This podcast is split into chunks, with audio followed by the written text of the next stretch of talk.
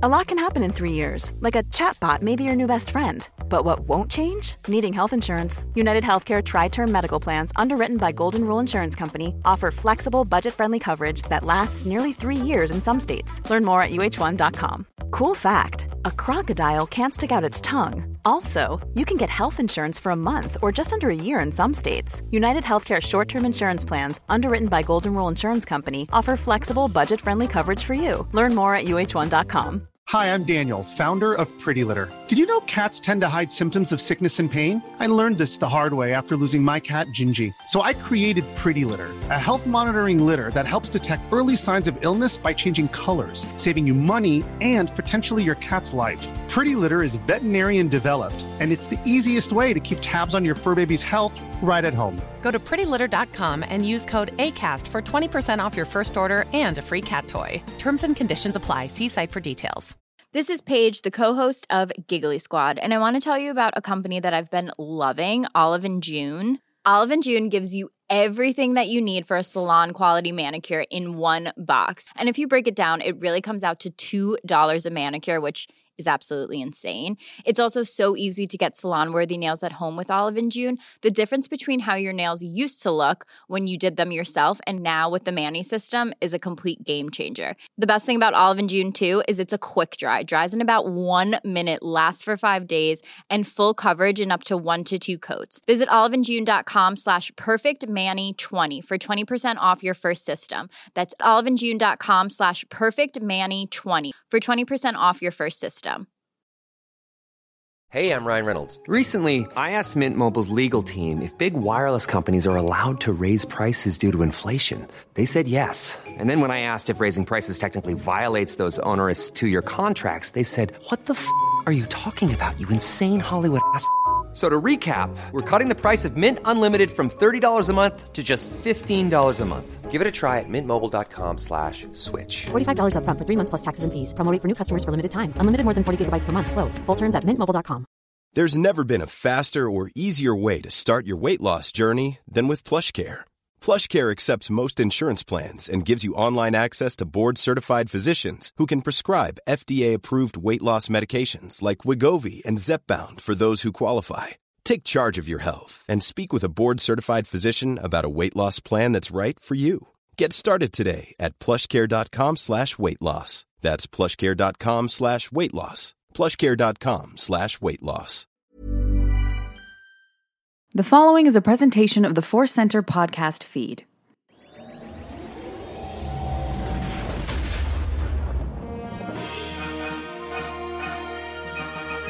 From the center of the galaxy, this is the Force Center podcast feed. I'm Ken Napzok. I'm Joseph Scrimshaw. We're here for episode 206 Poe and Finn's Arcs in Rise of Skywalker.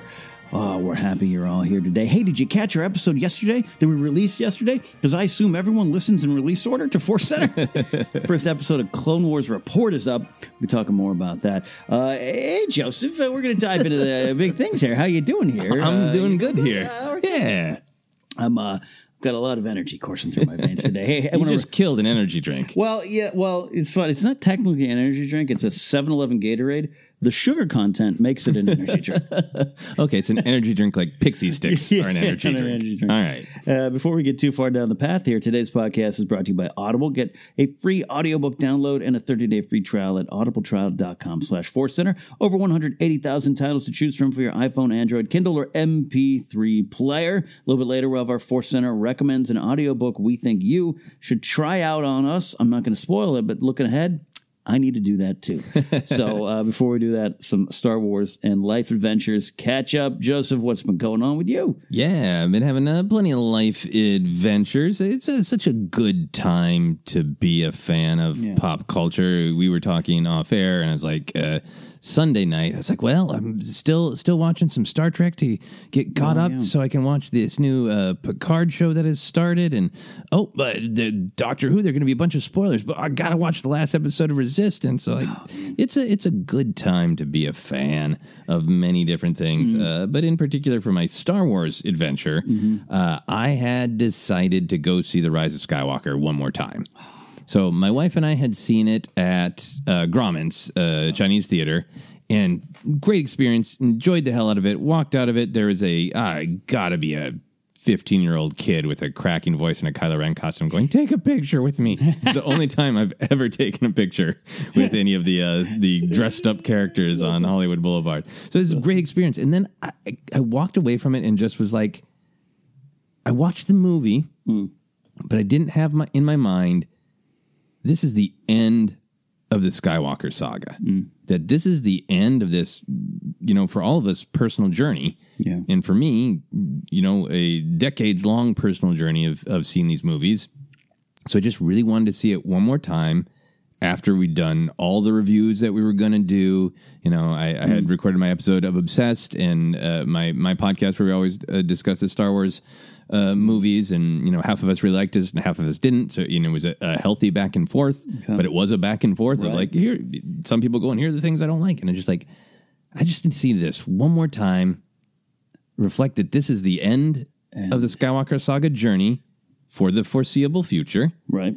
and just enjoyed as that. And I had this bizarre and fun experience. I went to uh, the ArcLight Hollywood, uh, which is kind of my my home theater, as it were, and not literal home theater. I wish, uh, but it actually kind of was because I, I grabbed a cocktail, uh, which you can bring into the theater, and it was me, my cocktail, and one other guy. Wow. And it was the two of us seeing The Rise of Skywalker, second to last showing, and then it left the ArcLight Hollywood at like two in the afternoon on a Wednesday or a Thursday. I Yeah. think it was a Thursday.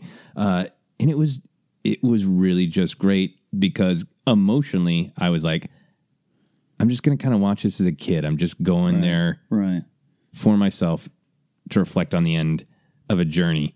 And then I was almost literally by myself. And the guy got up and went to the bathroom twice. And then uh, Ben, spoiler, Ben Solo dies. ben Solo fades away. And the guy gets up and leaves. He never comes back. and I, I don't I don't know if it was like he was like, You killed Ben Solo, I'm done. or what it was uh, about. But you know, I tell you what, I, I still en- I enjoyed the film and uh, super nerdy detail.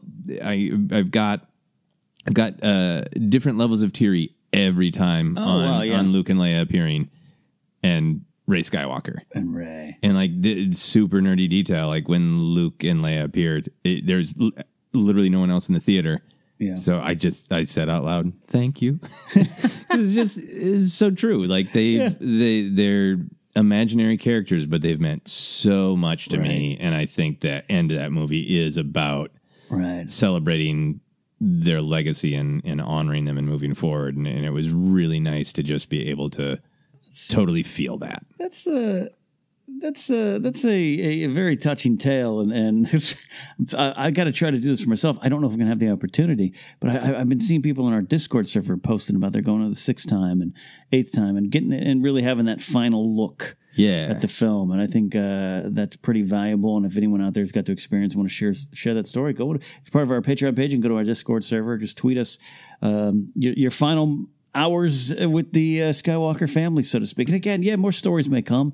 Uh, I'm, I'm not going to complain.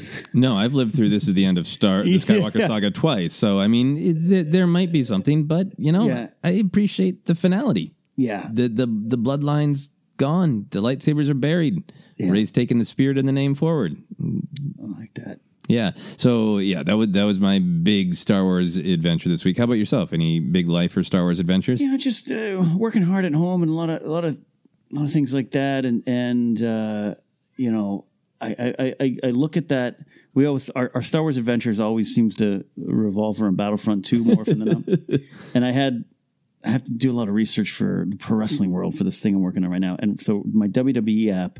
The, the, the link is kind of next to the Battlefront 2 Oh app. no, the It's like- pull. and I've only got to do the Sith Troopers once, so I'll get a big. So I haven't had any real Star Wars adventures um, that much in the last couple of weeks, and and that's and that's been unfortunate. It's a weird time because of the theater uh, movie probably leaving the theater, and I'm not going to get a Yeah. chance to say. And I thought I've seen it four times, plenty of time. I think I only saw. I can't remember the count. I only saw like Last Jedi like three or four times in the theater. Yeah.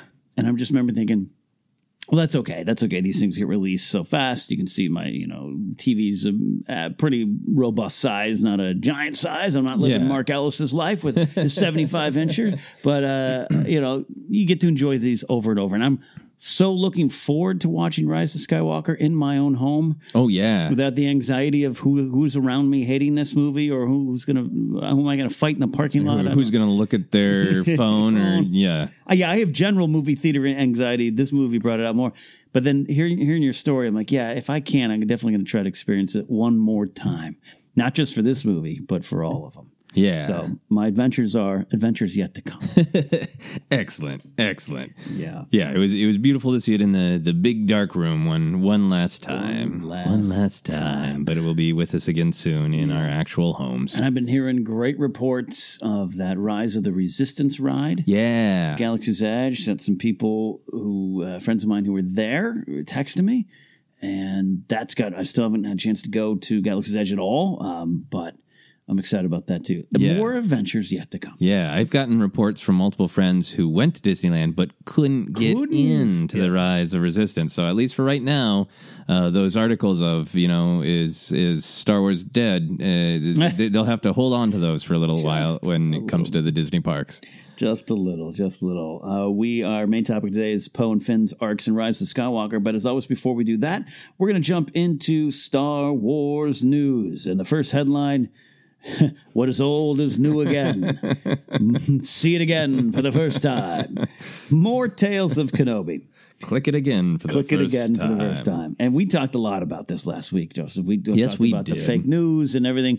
There was a little thing we discussed at the end of that discussion because last week it was a bunch of fake Obi Wan news. That hasn't changed, by the way. Yeah, DiscussingFilm. Dick Sussing film put some bad information out there, but we did say at the end, and I think it was Bresnikan and some other people. There was there were little things of yeah, there seemed to be something with the production crew being released. Maybe that's the genesis of some of these rumors. We don't know, but that it's there. We we did talk about that on the show, which leads to this week. Yeah. Hey, it turns out it was true. um, not the cancellation of the show, nothing like that. More on that. Here's how the best way for me to approach this, Joseph. Uh, I'm reading a lot from Hollywood Reporter, but Collider had some stories. Uh, Variety had some stories. Trusted names for sure. Here's what we know is real. The show's production has been delayed. Ewan McGregor and Deborah Chow still attached. Hossein Amini, the writer, no longer attached. Uh, sources say, uh, most likely true, but sources say, we were putting it that. The scripts are, quote, too close to The Mandalorian with an old guy protecting young kids. Um, There's also rumblings that they're reducing the number of episodes. six An- to four? yeah, another source said. Another source. Sources say, Just, yeah, why not put in the the real thing? Uh, we do know that, you know, again, yeah, they're looking for a new writer. Uh, Ewan McGregor was asked. Uh, I think he spoke to several out, outlets at, at a red carpet uh, event for Birds of Prey. Yeah. And and the way Owen, only Ewan could say it, he's just like, hey, this is not dramatic. Uh, the production schedule just, just moved a few months. He basically said from August of 2020 to January 20, 2021, but that he felt the release date, which is not currently known to the public, but known to him, or at least felt he felt it was, he didn't feel that would change. Now, again, that's not the final word. But that's just kind of the feeling on the ground Yeah. with the guy in who is Obi Wan. Uh, The guy who is suddenly bombarded at his different movie premiere with Yeah.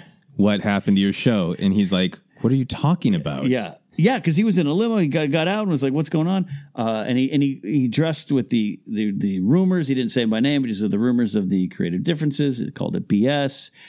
And he's got to be thinking, man, I just went through this line about playing this role for four years. now that I've got the role, I still got more things They're to talk about. still on me. Yeah. So that's kind of the overall. That's where we're at. The end result. Hey, just calm down, internet. But that doesn't mean there's not some of these true things out. In fact, we talked about last week. You might hear these stories. It's okay to ask. It's okay to our Discord server. We, we hey, uh, is this real? But I- I'll tell you what. This was a pretty easy one because you start seeing some of these sites attached to the story. Yeah. Collider, um, uh, Hollywood Reporter, Variety, been around a while. Have people who are film reporters in the business, not a blog or something weird. Occasionally, those people can stumble onto information that's true. That is true.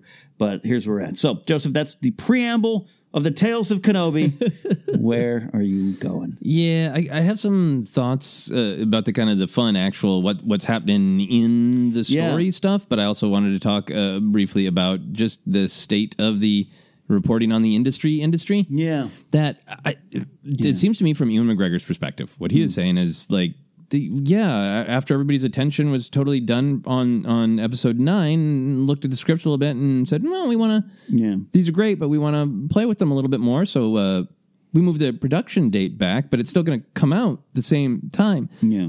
So to me, there is a little bit of like, yes, this is news, but it's also the same kind of news of like, you ordered a cheeseburger at a restaurant and then you burst in the kitchen and saw that hey uh, the the first one we burnt so we started cooking another one. But it's going to be out at about the same time and you're still getting your cheeseburger. Uh, to me i feel like there is a little bit of like yeah it, it is news that the production is delayed. It is news that there's a different writer. But also to kind of take it with a grain of salt that this is the business of making creative things and this is my my mm-hmm. bias is an opinion. Yeah. I kind of feel like, you know, Lucasfilm itself, probably these sources are coming from Lucasfilm. Yeah. I imagine myself at any job I've ever had. And if you had that job and you were told there are reporters who are anxious to hear mm-hmm. and print mm. any negative thing mm-hmm. you have to say about your boss, then we will push it out into the world Yeah. and everyone will believe it. Yeah. I'm not even saying that there are people with knives out for mm-hmm. Kathleen Kennedy. I'm just saying to be aware that sources within Lucasfilm mm. might have different opinions, might have different reasons. And, you know, Collider's the first site to run this. Yeah. It's in Collider's interest to report mm. something that sounds like conflict. Yep. And I'm not saying they, they added spin, mm. but if you look at it as, hey, it was a slight production delay, from our perspective, we're retooling the scripts and we delayed the production a little bit. Not a big deal to us. There's no drama here. It still behooves everyone involved th- on the publishing side to make it as big of a controversy mm-hmm. as possible. So mm-hmm. for me, those are some of those big uh, grains of salt that I like to take things with. Mm-hmm. Is is it really a sign of trouble, or is it just the normal business of making a television show or a movie, and it's getting reported in the most dramatic, uh, catastrophic way possible, so that we all smash those links? Yeah. Smash those links. Every story, and this is to your point of I don't think they had spin, but they're putting the spotlight on what they want to. Every story that that covered this news, the last three paragraphs are always like, "This comes at the end of a lot of bad news for Disney, Lucasfilm," and they run through the greatest hits of all the controversies going back to Yeah. when George sat down with Bob Iger in 2011. Like you hear that, and and I'm not saying none of those are facts or that they are interesting on some level and that they can't make that great behind the scenes book we all want. But that's also not the story, and Yeah. it's not necessary. And so now your thought, your thought process is it's all linked. Oh, it's just mistake after mistake after mistake at old Lucasfilm, instead of what what what what you know what they're all kind of saying. Like, no, we're figuring it out. It's Yeah. part of it. We're in the kitchen cooking. Uh, Kath- somebody yeah. needed a band aid. Kathleen Kennedy did say at an event, like, hey, the scripts are written and they're all great. Sure. Awesome. Yeah, I don't think she's lying because she's not going to be up there. Hey, guys, we have six scripts written. I've given Hossein notes on episode two and three. He's working on the 30 pages in episode four. Like, you're not going to get that. But we get it now because this is how we view all industries. Imagine if there was all this this industry and uh, Force Center benefit like we benefit off discussing Star Wars. Yeah, absolutely. No one's going to lie. We're not going to lie about that.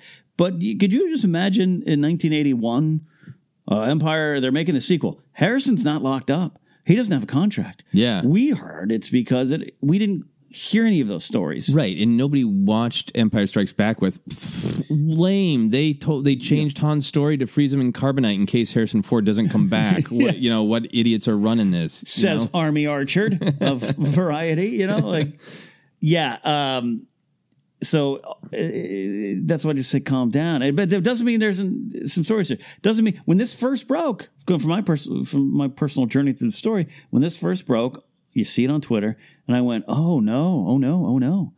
And then you click on it, and you and I, I go, "Oh oh oh okay." yeah, And then boom! By the end of the afternoon, Ewan speaking. Yep.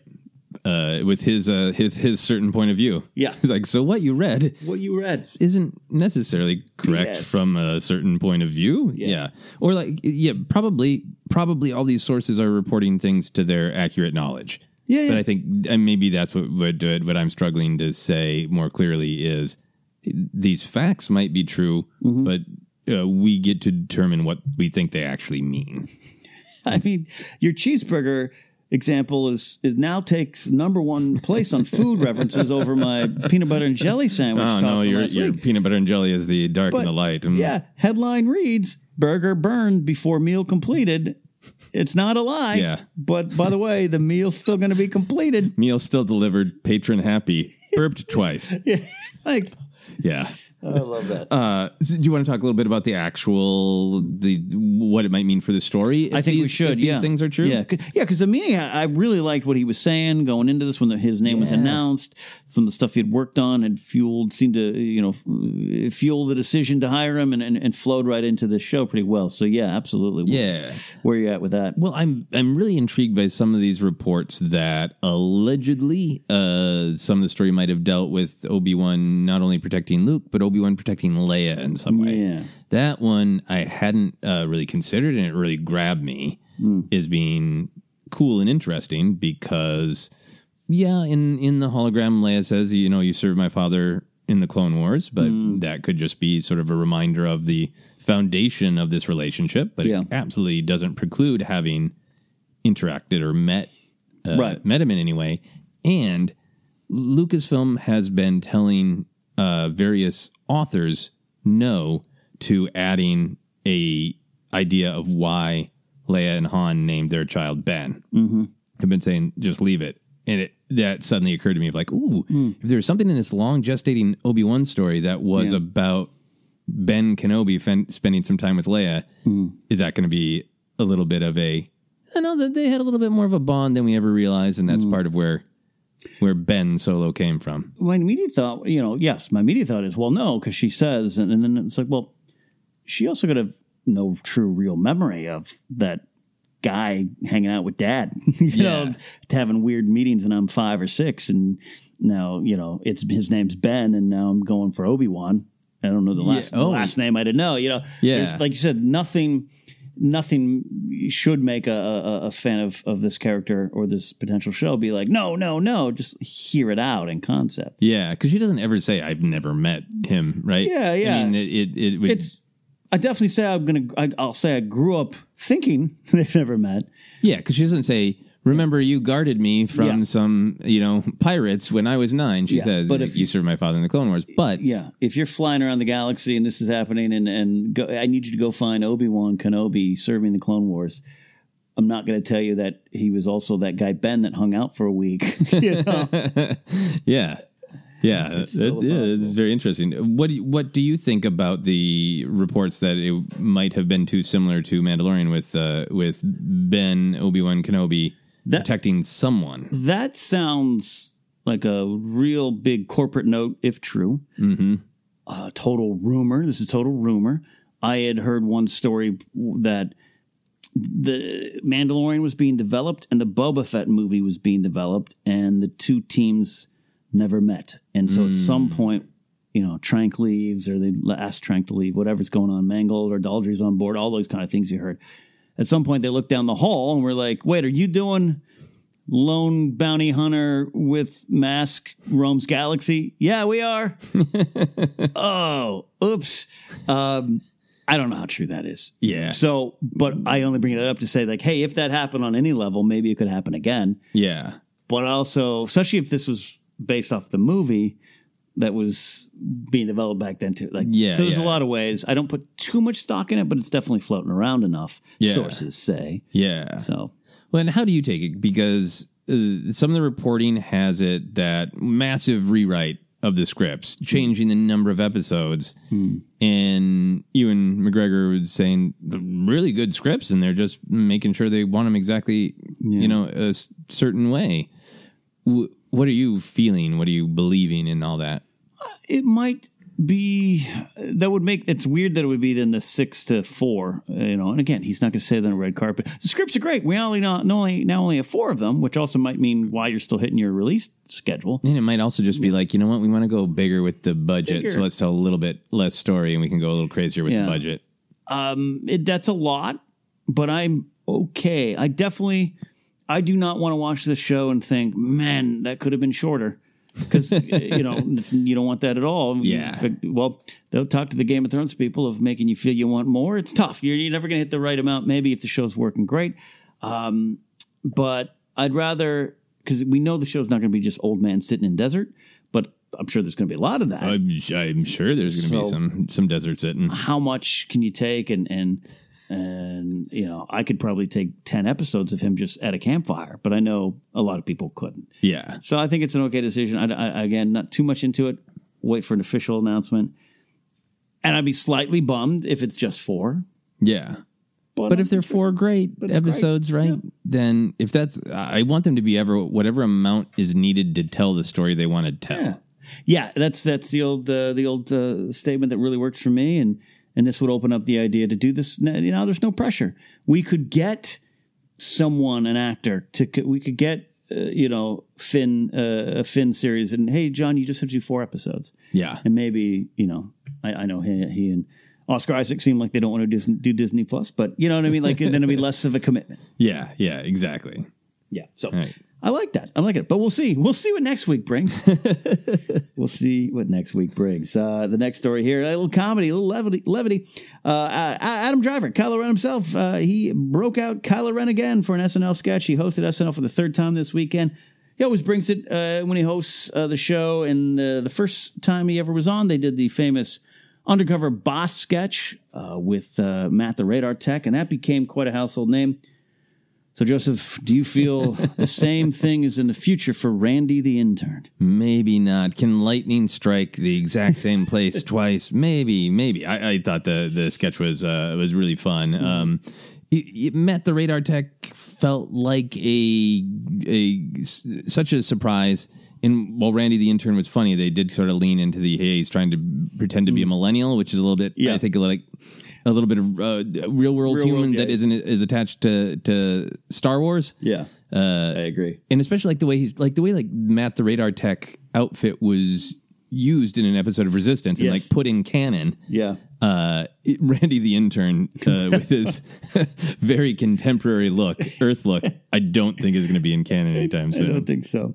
Uh, very funny. There was my favorite moment was the uh, they're talking about not caring about Rey, and he just leans and says, "Well, I care about her story. I Like, do, I do, I do." Yeah, that that was my. I love that, and the just the quick shot of uh, when the mouse droid rolls by and like stop moving. Stop moving. Which is an immediate, uh, Yeah, gifable moment. Driver is so funny. I did watch a lot. I, I'm, I'm an old school SNL fan. A lot of us are. Uh, yeah, I haven't watched the last couple of years uh, for no reason, just time. But um, I love watching hosts that just go for it, go outside of who they are. Uh, and he is also just a talented actor. In that catch-up scene, like he was acting in it, man. It was great. That was the last sketch of the night, right? Yeah, I think it was Okay. a, a, a twelve fifty slot. um, this got me thinking, though, in covering this news story. Wanted to a lot of people talking about it this weekend. Uh, what is your favorite piece of media, Star Wars media, not officially from Lucasfilm? I'm not necessarily talking about the bigger parodies, Yeah. but just little tiny things that have popped up. Yeah, you know, I was thinking about this, and I think uh, I think it's got to be the Weird Al songs. Oh yeah, Both Yoda and the Saga Begins, and you know, see him do those in concert. That's so all out. You know, it's they're, they're the Yoda song when I was a kid was like it's Star Wars in some other context, and like you know, I, I kind of got that it was a parody, but it's also like yes, listen to man sing about Yoda and Luke. Yeah. Good, Good. more Star Wars. Uh, and the saga begins, and the the whole story behind it that Weird Al was putting together the Yeah. plot and sitting there Right. watching the movie, going, "I already recorded it. I hope." I hope it's- I hope it's spot on. That's you know, good. Yeah, and they're just. I think they're they're funny. They to me they're the the kind of Star Wars comedy I like, where they do poke fun at Star Wars, but in such a uh, big, open spirited way. yeah. For me, it's uh, always going to be the Muppet Babies uh, episodes. Oh yeah, I have not seen those in a million years. I gotta look those up. Ellis, Mark Ellis and I will will just wax poetic about those while waiting in airports or in hotel lobby bars, and how we both experienced the same thing. Where once you saw one of them, one of the episodes of Muppet Babies with Star Wars on it, every Saturday morning you'd be like, "Are they going to do it again? Are they going to do it again?" And then then they kind of did it again, and you're like, "Oh, Yeah, it- it is the same way drugs work. yeah, yes, it's exactly give it to me." Will the high be as good this time? So those are some of mine. Uh, we'll uh, we'll see if there's a third sketch in the series. I'm sure he'll host the show again. Yeah. Five Timers Club in his future. Uh, speaking of clubs, hey, Disneyland After Dark, Star Wars Night, we got it. It's an event coming to Galaxy's Edge to help open Star Wars Celebration in August of 2020. I have never been to a Disneyland After Dark event, in part, uh, in part because they're real, re- really popular Yeah, real hard to get into. real hard to get into and this is this is going to be a hard ticketed event which will take place on thursday august 27th celebration of course runs to uh, 27th through sunday august 30th only four days this year. That's probably good. This is my favorite note. There's a lot of things on there that are normal to theme parks but this disneyland after dark star wars night will include a galactic dance party. Actually they say galactic dance parties. Oh, multiple. so I'm going to go out on a limb and say this right now. I don't think I'll be attending this. I think if it's hundreds of Aki Aki leading yes. the Galactic Dance Party, maybe. Yes. Yeah, it sounds amazing. Oh, I I, probably won't be there. I mean, I'd love to be there. Yeah, this is this is the thing for me is like sometimes the ticketed events that many many people want to go to, Yeah. they just they stress me out. Yes, like about yes. trying to get the ticket, you know, and getting getting your hopes up and then not getting in. I just I never want my fandom to be predicated on did I get a Did- did I ticket get or a not, ticket? you know. And uh, it, is- again, this is my baggage. Yeah, but No. these kind of events are like. Yeah, I mean, if somebody just contacted us and said, "Hey, we like your podcast. Here, uh, Yeah. here, ten tickets. Bring your friends," I'd be like, "Yeah, it'd Yeah, be great no, to go. I'd love to go." Yeah. Uh, and, and I'm not re- requesting or demanding that in Yeah, any no, way. no, no, no. If there was easy, If it only worked that way. Yeah. It's- yeah. no, it's just uh, it, it, you know, bless them, the people who know how to Yeah. work every ticketing system and get into things. I don't want to. Oh, the stress. You, you and I are similar in that regard. Uh, say concerts. Like I haven't been to a concert in a while. Going to a big concert at the Hollywood Bowl. Well, actually, I've been to the, like the Game of Thrones, but like people bought tickets for me. yeah, my my sister's uh, uh, my my girlfriend's sister and her and her husband. I'm going to a concert at Hollywood Bowl this June, and I had to buy tickets myself, and I, I almost bailed. I almost bailed through the ticket process. yeah, because it's stressful. because it was expensive and sold out, and, and it's counting where are down we gonna and do it? And then I'm like, who am I? I'm paying this much for this ticket, and who's going to be sitting next to me? Could be some weirdo. I don't know. and I almost bailed, and I had to force myself to go. So I'm I'm like you too. I don't want to disappoint fans.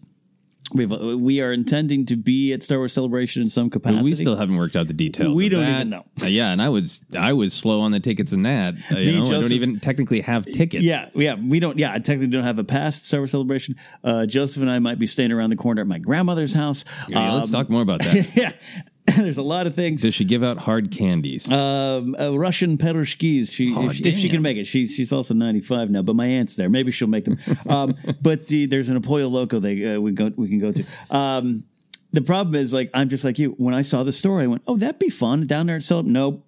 Yeah, No. too too stressful One to night, try to get. two- I can't do it. nope, Nope, Can't do I it. have to say from the description of the events. Yeah. Uh, look, I, I would love to go to any Star Wars party where there's uh, galactic dances, but man, having having been to Batuu, having been to Galaxy's Mm. Edge, the stuff that's real specific to there is Yeah. so cool, and the fact that they that it's going to be set up around uh, celebrating uh, Twin Moons Eclipse Day.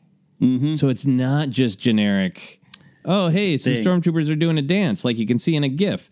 Uh, that it's gonna be. It sounds like it'll be like everything in Galaxy's Edge is in world as possible, and the idea that this is a specific holiday that we're celebrating on Batuu. That's the part that absolutely thrills me because it's unique and specific. So what you're saying is galactic dance parties are now canon. exactly. That's where we're Every time you bust a move, it's canon. Uh, this really happened. Final story of the day, and it's a big one. It broke uh, last week, our, our chance to get to uh, talk about it. Uh, Clone Wars Season 7, we know it's coming February 21st, and we got a trailer, and man, it was pretty dang good. They do trailers so well at Lucasfilm. Yeah. Every one of them works. A lot of the animated shows, and even to the point where sometimes, uh, even Star Wars Rebels, a show that I love so much with all my heart, I'd be like, man, that trailer was great, but now that AB5 singing in space, that wasn't in the trailer. I don't know if I like this as much. Their s- trailers are so good. It, it sometimes creates these uh, expectations that can't be met. But this one, I think this is going to meet all of our expectations. The Clone Wars season seven trailer looked amazing. Joseph, uh, we're not going to do a full breakdown here, but what's some of your favorite moments? Yeah, I, I think my my favorite thing uh, uh, overall about it, why it was so thrilling, Yeah. is this is such a story of we know what, but we don't know how. And all of the new details and nuances that we're going to discover. I think that's what was so thrilling about it. The fact that it was kind of, you know, voiced by Maul. Yeah, yeah. Right. And we, we've seen as, as particularly in like the trailers for the sequel movies that we were led through them by our heroes. Right. Yeah. So to have Maul and the way he's talking, like he really has knowledge of the fall of the Jedi and the death of the uh, the Republic. It's- Yeah. that's really thrilling. And seeing quick shots of Ahsoka and Obi Wan and Anakin, and, and the fact that the way it's structured, you're like, I, I want to see that happen. Like, Yeah. well, I, I, I know exactly what's going to happen. Yeah. but how? How? How does it all fit together? What does it make them feel? You know, how Yeah. explosive are those scenes emotionally? Like, that's the part of it that's so thrilling. I really love the use of Maul and the focus on Ahsoka. We just did uh, our Clone Wars first episode of Clone, Clone Wars report is up. Like I said, focusing on Ahsoka Tano, the triumph of Ahsoka. This is really her series. We've talked about it. When you really put all six now seven seasons down, it's a story of Ahsoka Tano. Yep, there's a lot of big characters in it. Don't get us wrong.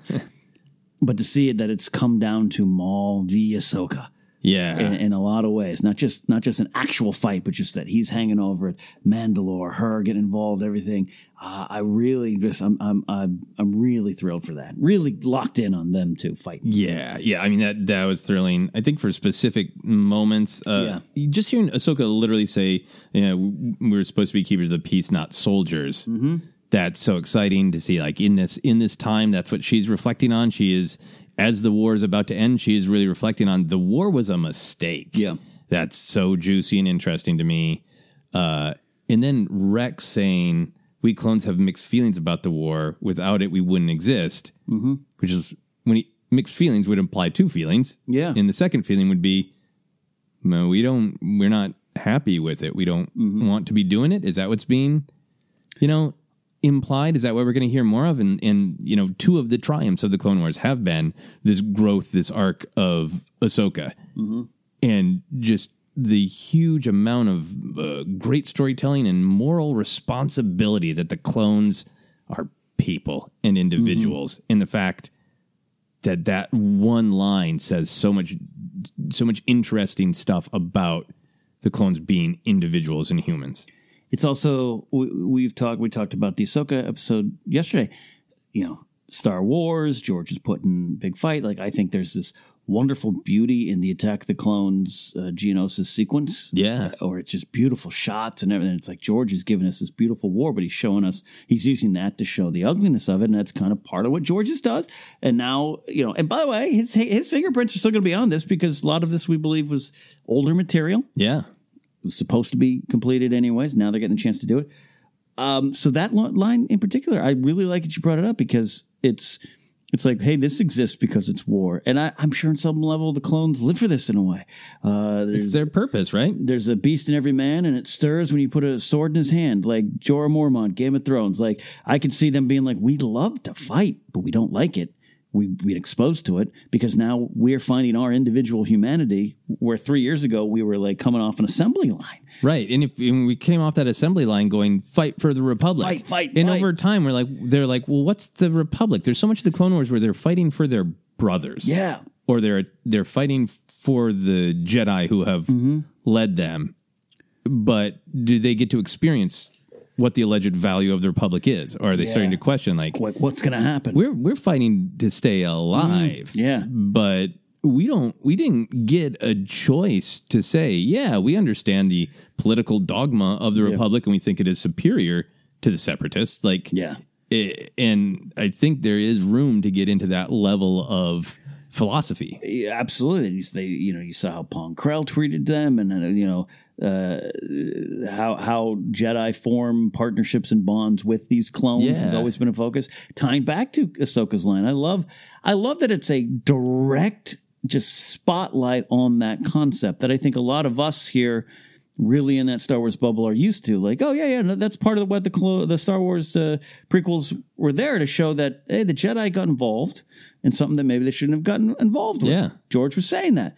But you did that that was not the part of the public discussion 02 and 05 and even No. even when you hear people talk about what they like about Star I want to I just want to see some Jedi grab a lightsaber and kick ass. Great, great, great. I do too. But for what reason? Yes. and for to have Ahsoka to be like, we shouldn't have done this. Those cool fighting things that we did that people loved, we shouldn't have done this. Yeah. That's fascinating. Big stuff. Yeah, nice and juicy. Uh, so we're gonna we're gonna mo- talk well, about other- that. You have any other little moments? Uh, You know, I, I I love the close up of Maul's eyes. I tweeted a joke about it, but you know, I, I continue to love Maul, and we know so much more about Maul. We know his end at this point. Uh, Right. We, if if you read the Ahsoka novels, you have some hints about what's going to happen immediately. But Yeah. yeah, it's juicy stuff right now, where he's still trying to hold on to Mm. Mandalore. He's lost uh, a, a lot yep. you know, and and to see him, you know, as as Freddie Prinze described him in that in his great rant, Yeah. as the the Sisyphus of like, I have no purpose other than to dominate and hate because it's it's all I've ever had, and it's not working out for me. But I'm gonna keep, trying. doing. Like, yeah, yes, yes. Darth Sidious pulled the football away, Yeah. but I'm gonna try to kick it again. like uh, that. kick that kick it. is the the the charm and the tra- tragedy of Maul, and I Yeah. feel like we're gonna get to really simmer in that. Oh man, that's uh, uh, my expectations are now even higher than they were. What about you? Yeah, yeah, absolutely. And I think the the the big thing uh, uh, uh, that that people are talking about is it happening. Looks like it is going to go into the events of Revenge of the Sith. I think that's huge. So there's this one shot um, of Anakin in like a hologram Padme. She's very clearly pregnant. She's got her hand on her stomach, and and, and then they're doing a hologram hand hold. So Yeah. romantic. And I saw a little hubbub, little hubbub of well, this destroys canon because then she reveals in Revenge of the Sith. There, I've I've absolutely believe, and we've known that this is going to go past the movie. Might go into the movie. We're going to see uh, we thought you, you you were talking off air but Rex and Order sixty six. Yeah, I mean, I feel like Yeah. that's uh, uh, again we from the Ahsoka novel and from their appearances in Rebels, we have a little sense of what that that you know that Rex and some other clones didn't got their chips out and, and Right. didn't participate. Uh, these shouldn't be spoilers because they're known Star Wars no- yeah. lore, and it it is again we know the what, it's the how.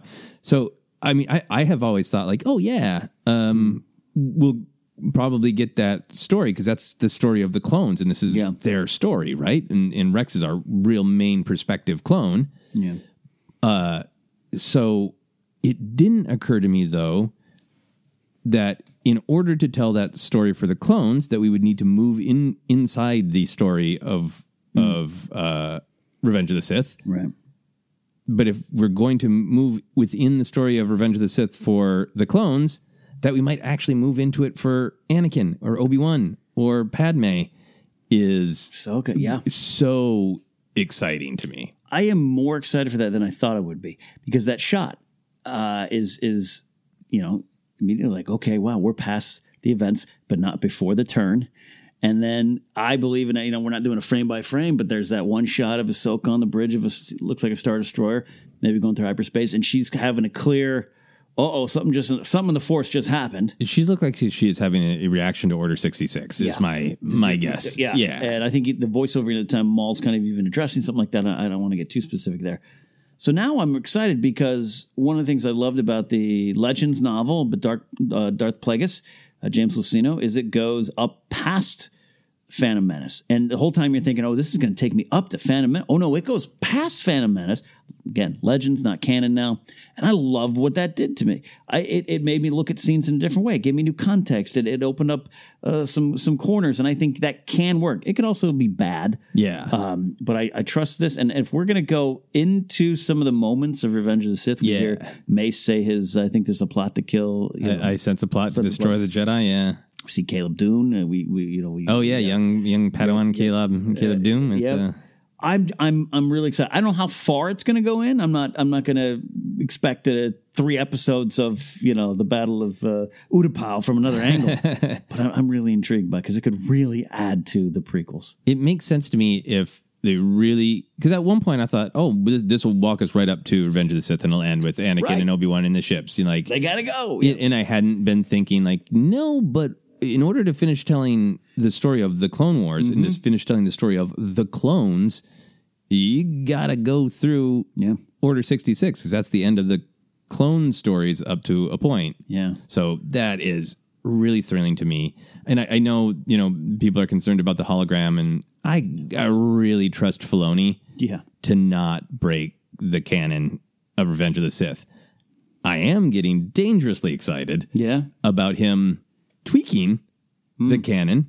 Yeah. And by tweaking the canon, I mean like like his episode. Uh, well, I'm not going to talk about it. There's a Mandalorian thing I really like Yeah. yeah. um, where still still trying to keep it uh, keep it clear for those uh, Yep. uh, three or four people in Europe. Uh, thank you for listening. Anyway, I, I think there's moments where the Clone Wars has added another dimension to a well known event, or even Rebels Yeah.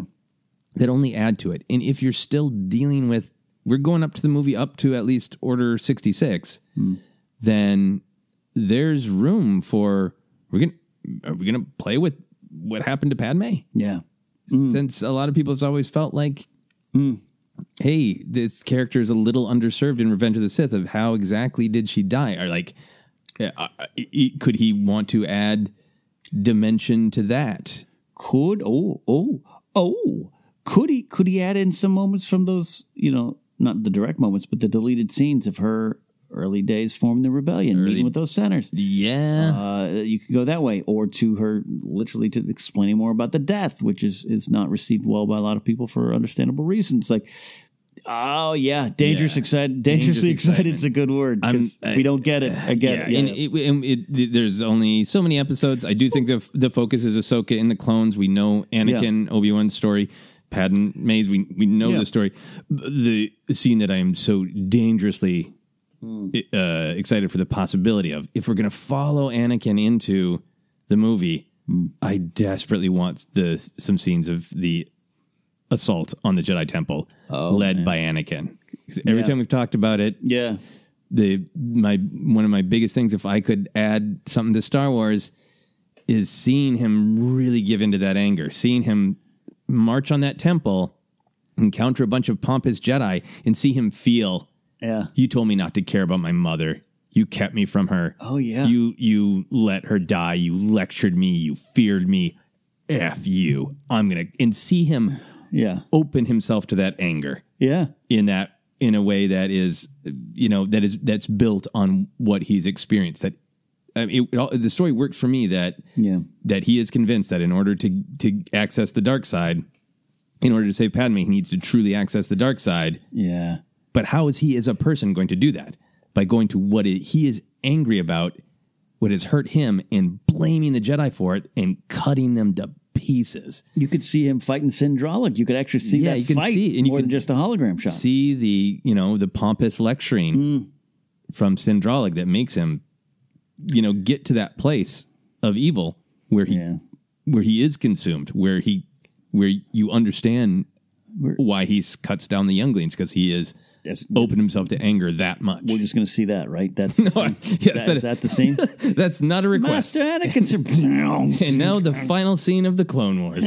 Yeah, no. Uh, no, hey, look, uh, you and I are having a little fun here. We will have tempered expectations. We'll speculate responsibly. yeah, but th- that's irresponsible speculation for sure. That's why I love what we've seen in this trailer of, of going, oh, because I'm like you going into this uh, when it was announced, like, oh gosh, or even when you would tell friends at parties, Yeah. oh, they were going to do another season of Clone Wars, and it was going to end right up to the events of Revenge Revenge of the Sith. Imagine the final shot being the Jedi starfighters going into battle, which believe me would be cool. Yeah. but I'd like now that we could go past it. Because it's not the it's not the end Yeah. until you, you get to the end from from the perspective of the clones in Ahsoka. Yeah. y- you got to get up to Order sixty six, right? Yeah, I think you do. And look, uh, well, you know, a lot of that this series has given a little bit more depth and life to the character of Padme, so that's could be part of this as well as finishing her story in some way, in another way, or adding levels to it, like you said. Wow. Well, Clone Wars season seven comes out February twenty first. It is weekly. We know this is weekly, right? Yeah, yeah, because a bunch of various Lucasfilm people confirmed and Yeah. tweets and calls and stuff like that. It's great. We're looking forward to it. And yes, as we mentioned, the Clone Wars report is up here on Force Center. And uh, because our UK friends don't officially get Disney Plus till right now, March 24th, we are going to continue to trying to avoid spoilers. Yes. as best we can. We know some of you appreciate it. We know a lot of you out there. I don't blame you. Have found a way to watch Mandalorian and Jeff Goldblum saves the world, wherever that Disney Plus show is, um, on on on your own ways, in your own ways, and no judgment here I think you just pitched a good Jeff Goldblum sequel. sequel. Um, but we're going to try to keep that until it's available to everyone on March 24th. Yeah, and then the, so the episode's broadcast on Friday, and just like we did with the Mandalorian, Clone Wars report will be on Monday. And uh, you know, we launched that first episode uh, yesterday, and then we're going to be doing some more, getting excited about Clone Wars leading up to it, and then we'll cover each uh, new episode on Monday. Absolutely going to be a good time uh, going forward. See, still a great time to be a Star Wars fan. That's the news for this week. Uh, we are going to take a quick break, but before we do, we want to do a Force Center recommends an audiobook we think you should try out on us. That is right. This week we are recommending, not surprisingly, Ahsoka by E.K. Johnston. Uh, this book is a fascinating read. It's an adventure of Ahsoka, but there's all sorts of canon that is now was super juicy when it came out, but it's now extra relevant to the Clone Wars. Uh, so give it a listen.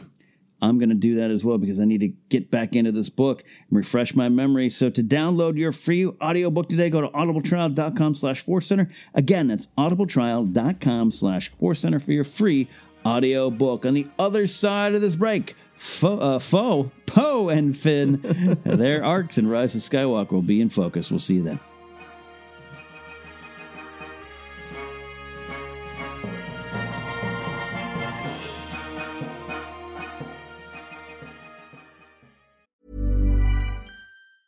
Hey, it's Danny Pellegrino from Everything Iconic.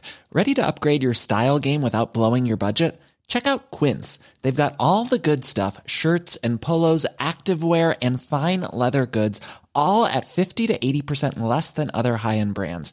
And the best part? They're all about safe, ethical, and responsible manufacturing. Get that luxury vibe without the luxury price tag.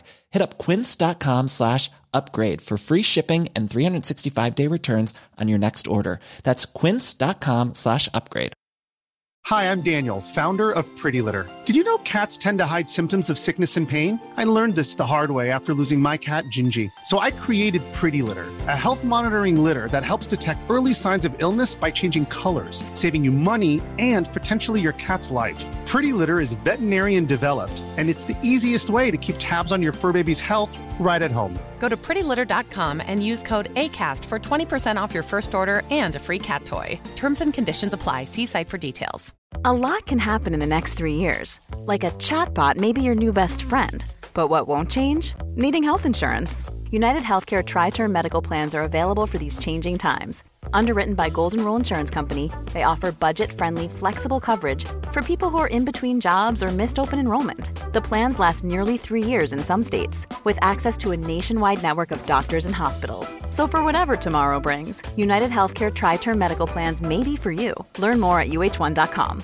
Quality sleep is essential. That's why the Sleep Number Smart Bed is designed for your ever evolving sleep needs. Need a bed that's firmer or softer on either side? Helps you sleep at a comfortable temperature? Sleep Number Smart Beds let you individualize your comfort so you sleep better together. JD Power ranks Sleep Number number 1 in customer satisfaction with mattresses purchased in-store. And now, save 50% on the Sleep Number limited edition Smart Bed for a limited time. For JD Power 2023 award information, visit jdpower.com/awards. Only at a Sleep Number store or sleepnumber.com.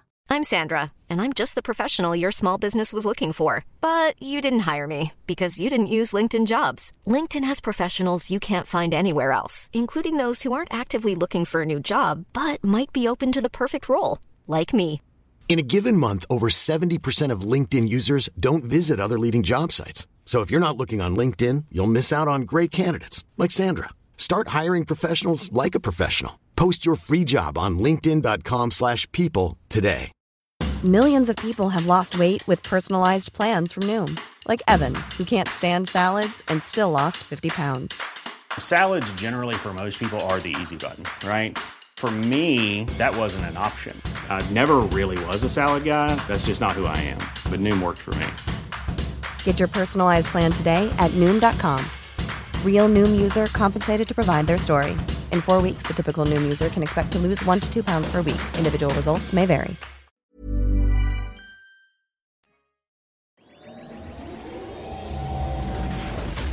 And we're back here on Force Center, and it's time to take a look at the rise of Skywalker. We've been doing this, the movie's out, we've been digging into things uh, that we love about the film, questions we have about the film, big stories, uh, characters, their arcs, and this week, Joseph, it's Poe and Finn in focus. That is right. So Poe and Finn, we know them, we love them. Arguably uh, up there with Rey and uh, Kylo slash Ben Solo.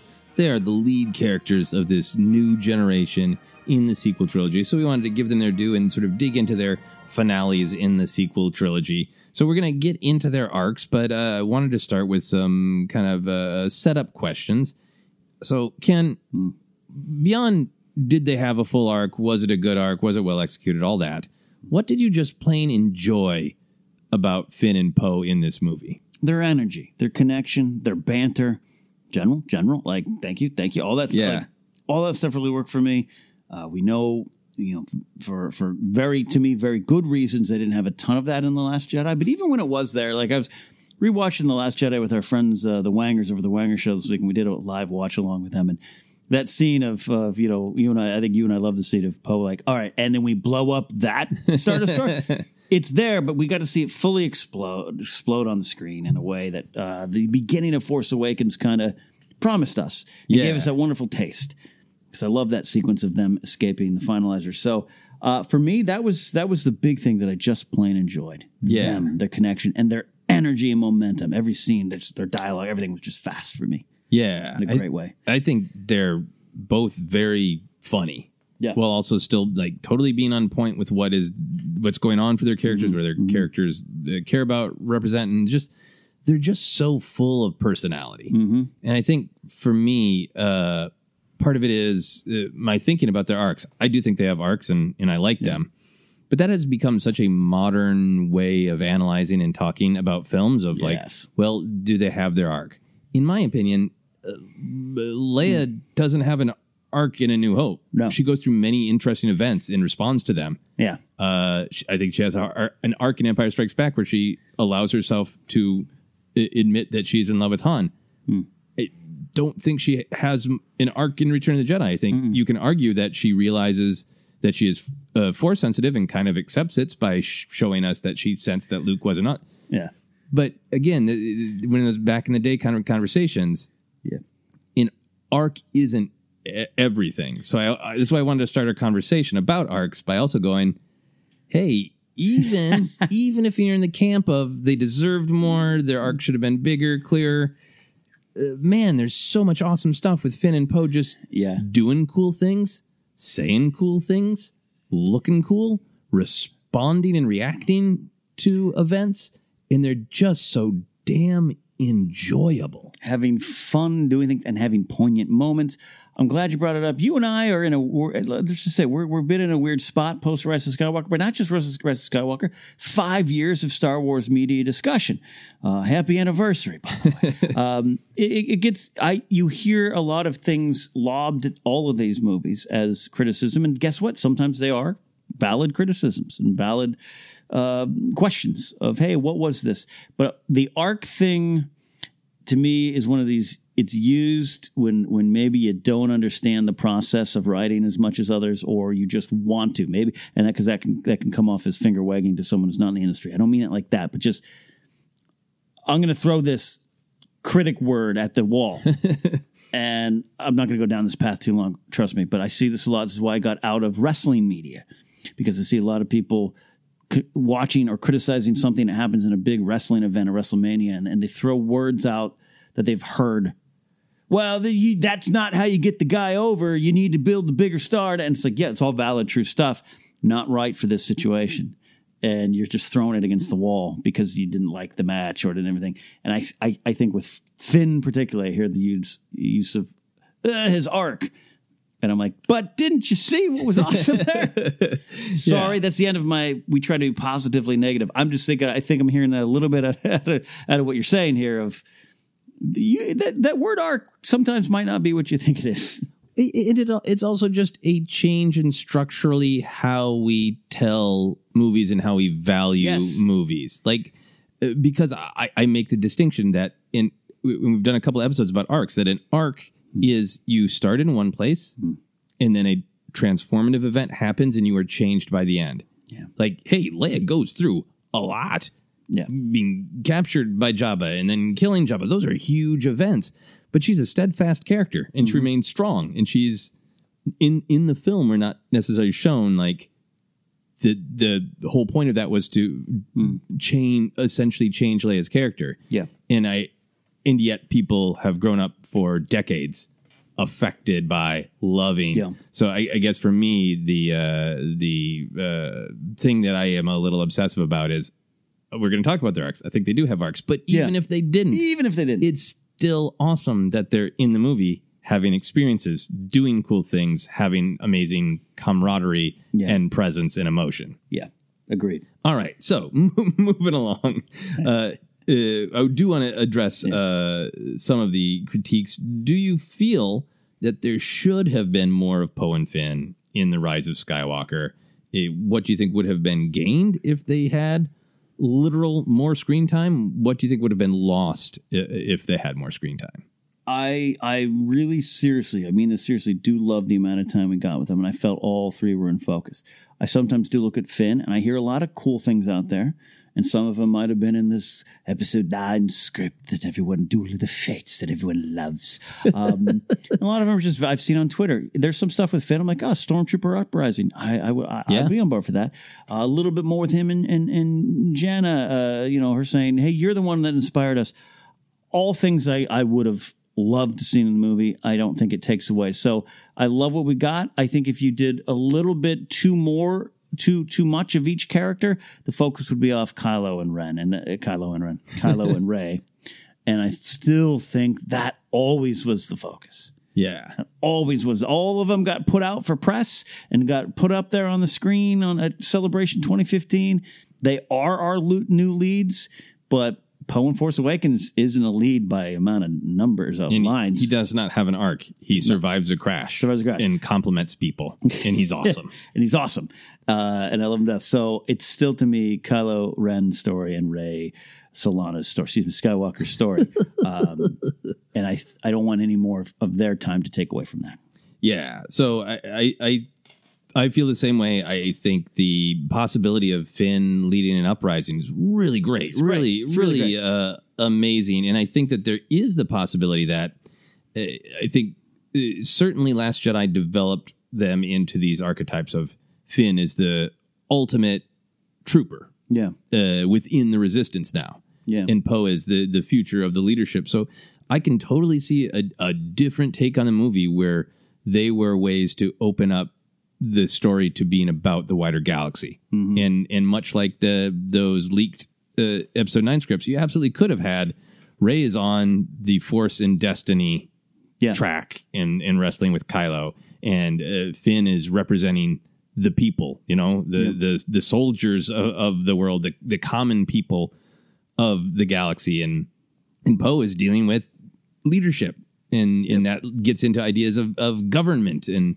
they absolutely could have been used to open those doors, and and that might have been an interesting take. Yeah. but I'm totally with you where I feel like the choice is well, let's definitely give them some things to wrestle with, some things to overcome, but let's keep their story a connected to Rey's mm-hmm. and b a little smaller so this movie doesn't have as many moving parts. Yeah. I know people some people think it moves fast and then it throws, you know, questions out there without answering them. Hmm. But structurally you really look at it and you look at the amount of screen time for various characters, I think it's a real big choice to say, hey, we followed a lot of threads in Force Awakens and Last Jedi. Let's really boil it down. Hmm. So it's our our main characters on an adventure together. And while I would have loved to see some of those other things, I really do feel like we gained a lot of focus on Rey and Kylo Ben, like you're saying, and also just the focus on seeing the three of them together Yeah. and seeing them as a unified front up to a point. Yeah. uh, with uh, Poe and Rey's dynamic, Yeah. and and we gain a lot by having them, yes, have arcs, but having them a little bit smaller and contained, and almost like little emotional journeys they go on Yeah. while they're all still pointing in the same direction in terms of the the big picture story. Totally. Totally agree with that. Uh, so th- this is a little bit similar, but but just to clear it up, how do you feel about the choice to prioritize Poe, Finn, and Rey being together specifically? I love this choice. I, again, going to Force Awakens, Oscar Isaac was positioned in the marketing as part of this. Yeah, and he is part of it. But clearly, as we just said, he, he's you know uh, now the Force Awakens urban legend myth is he was going to die, and then they decided to bring him back in the script because Oscar Isaac's so damn good. Whatever comes out to be 100 percent true, it doesn't matter to me. The point is that movie did not give us the big three as I thought we were going to get, and I don't know if you needed it to be the big three. We just excuse me, we just gravitate to it to that because of Han, Luke, and Leia yeah. and we're just conditioned. And you know, I don't know if the prequels we got a big three or nor needed it or you know. Anakin, Obi Wan, and Padme in the arena and yeah. on Geonosis. There you go. Yeah. But I did feel Last Jedi is different because that's the second chapter, and I would expect nothing more than what we got of just everyone all around the galaxy. But in Force Awakens, I, I remember kind of going, "Oh, okay, well maybe down the line we'll get it," and then I finally got it, and it was beautiful. And this is the only uh, I understand every every every word of concern over the Kelly Marie Tran Rose Tico stuff. I get it. I wanted more of her at the base. I wanted more of her in the battle. I am of the opinion. This is just me that I'm glad she wasn't on the Pasaana mission because I just didn't feel. I felt it was their big this big three's journey. If that makes any sense. That's just yeah, that's just my take. I wanted more of her in other places. I didn't miss her in that regard. That's Yeah. not a statement on her, not a statement on Last Jedi.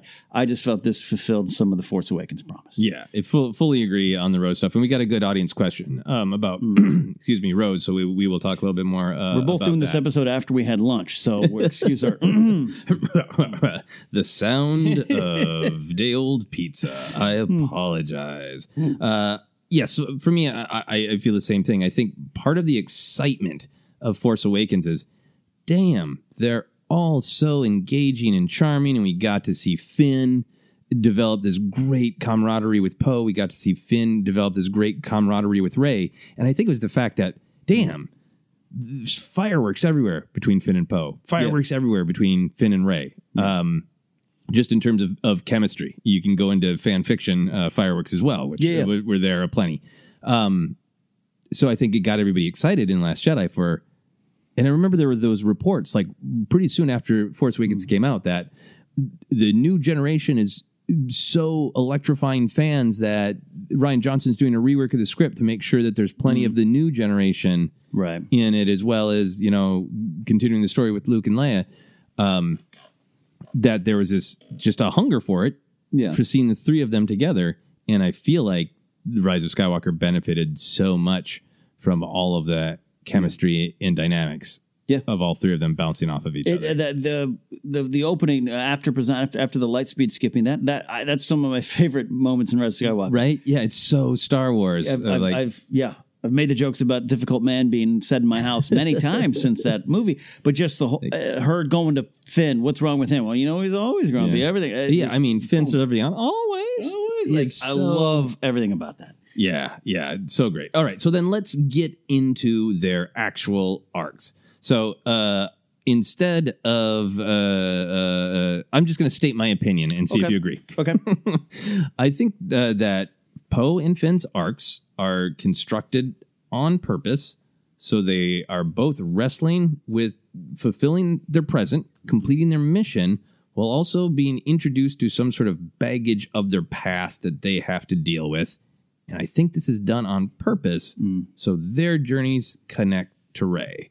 So it's not just that the big three are together being charming, it's that the big three are all wrestling with the central, to me, idea of the sequel trilogy is how do you deal with the past and move into the future? Hmm. And they're all been dealing with the legacy of the previous war and the previous heroes. But in Rise of Skywalker, they are all faced with their own personal past in some way. Hmm. So, hmm. two questions for you, Ken. Yeah. Do you agree with that? You don't have to. uh, we have a lot of the same opinions, but do you agree with that? and if so, do you think that was a good idea? People want us to debate because it's a YouTube show. Uh, no, that's not what we're here for. We're to exchange ideas and enlighten uh, uh, ourselves, and then hopefully other people enjoy it. Uh, I do agree with it. I'm trying. I think it definitely, definitely works for me on uh, Poe. Uh, the the Finn one, I I, I, I agree a, a lot. I'm trying to connect some of it, the Force stuff and everything. I feel I feel a lot of Episode Nine for me was Finn confirming some feelings that he had, not just Force stuff, but just the decisions he made, um, and confirming that this was right and I'm in the right place and I need to do something big, uh, and, and that definitely all then connects back to trying to help Rey in a way. So it, do, it does work. I'm, I'm trying to trace Yeah. trying to trace the lines for myself. Okay. I really do think it does work. Okay. It's a, I, I keep drawing a, I keep drawing a lot of Lord of Rings references across this because it really works for me. This is Rey goes into Mordor to return that ring, and Finn's kind of in, in that role of you know Aragorn at the Black Gate for Frodo, and a lot of it's to sacrifice things and get things for the bigger galaxy, but uh, but which he's moved on to that. He's not just about where's Rey anymore, right? But he, but it's still about buying time for Rey. We don't know what's going on with Rey. Well, yeah, and I think that I think that's a great example of like you don't have to go into Mordor alone. Yeah. In, in it, yes, I know this is about you, Rey, but also I- this is about the rest of the galaxy. You Yeah. know, and I think we get that with with him saying you don't understand what she's going through. I do, and so does do. Leia. That Yeah. she's got to go to this place of of personal darkness and, and wrestle with this, and I really don't want her to go alone. Yeah. Yeah, uh, I, I just think it's it, it- in in we'll, we're going to get into the details, but in terms of both their arcs, both Poe and Finn have their big kind of solo scenes in the midst of the adventure. Poe, it's very literal. Here is someone from his past. Yeah. Uh, and for Finn, it's somebody he hasn't met before, but somebody who shares shares yeah. his past Yeah. and make he's he's preaching the whole movie about don't be alone. We're together. We're stronger together. I'm all in. I learned that in Last Jedi. I believe in this. I'm I, I'm in. Yeah. And then when he meets Jannah and realizes, oh, back in the past when I thought I was alone, I wasn't even alone then. Other people went so that it is in the moment, but it is so based on what his experiences of the past were. And much like Rey, yeah, learning, seeing his own past in a different light now. Yeah, uh, yeah. The, the the Jannah Finn stuff we'll talk about. I, I really do love what they did. Again, I again I, I could definitely see her going. You're the one. Oh gosh, we pulled our helmets off because of you.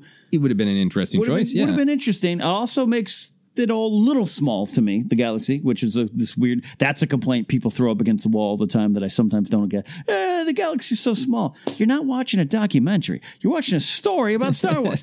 Um, Yeah, but yeah, yeah. So yeah, I'm I'm with you on it. There. Okay, cool. So let, let's dive in then. We'll talk about some of those specifics. So we're going to dive in on Finn and then we'll dive in on Poe. Uh, that's the beginning of my fan fiction. Anyway, so what do you think that Finn learned in The Last Jedi and where did his arc in that movie end?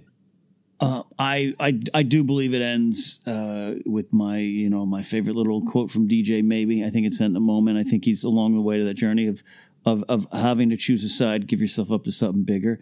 Uh, he is all about Rey. We know he wants to run away. He's afraid. He's he's fearful.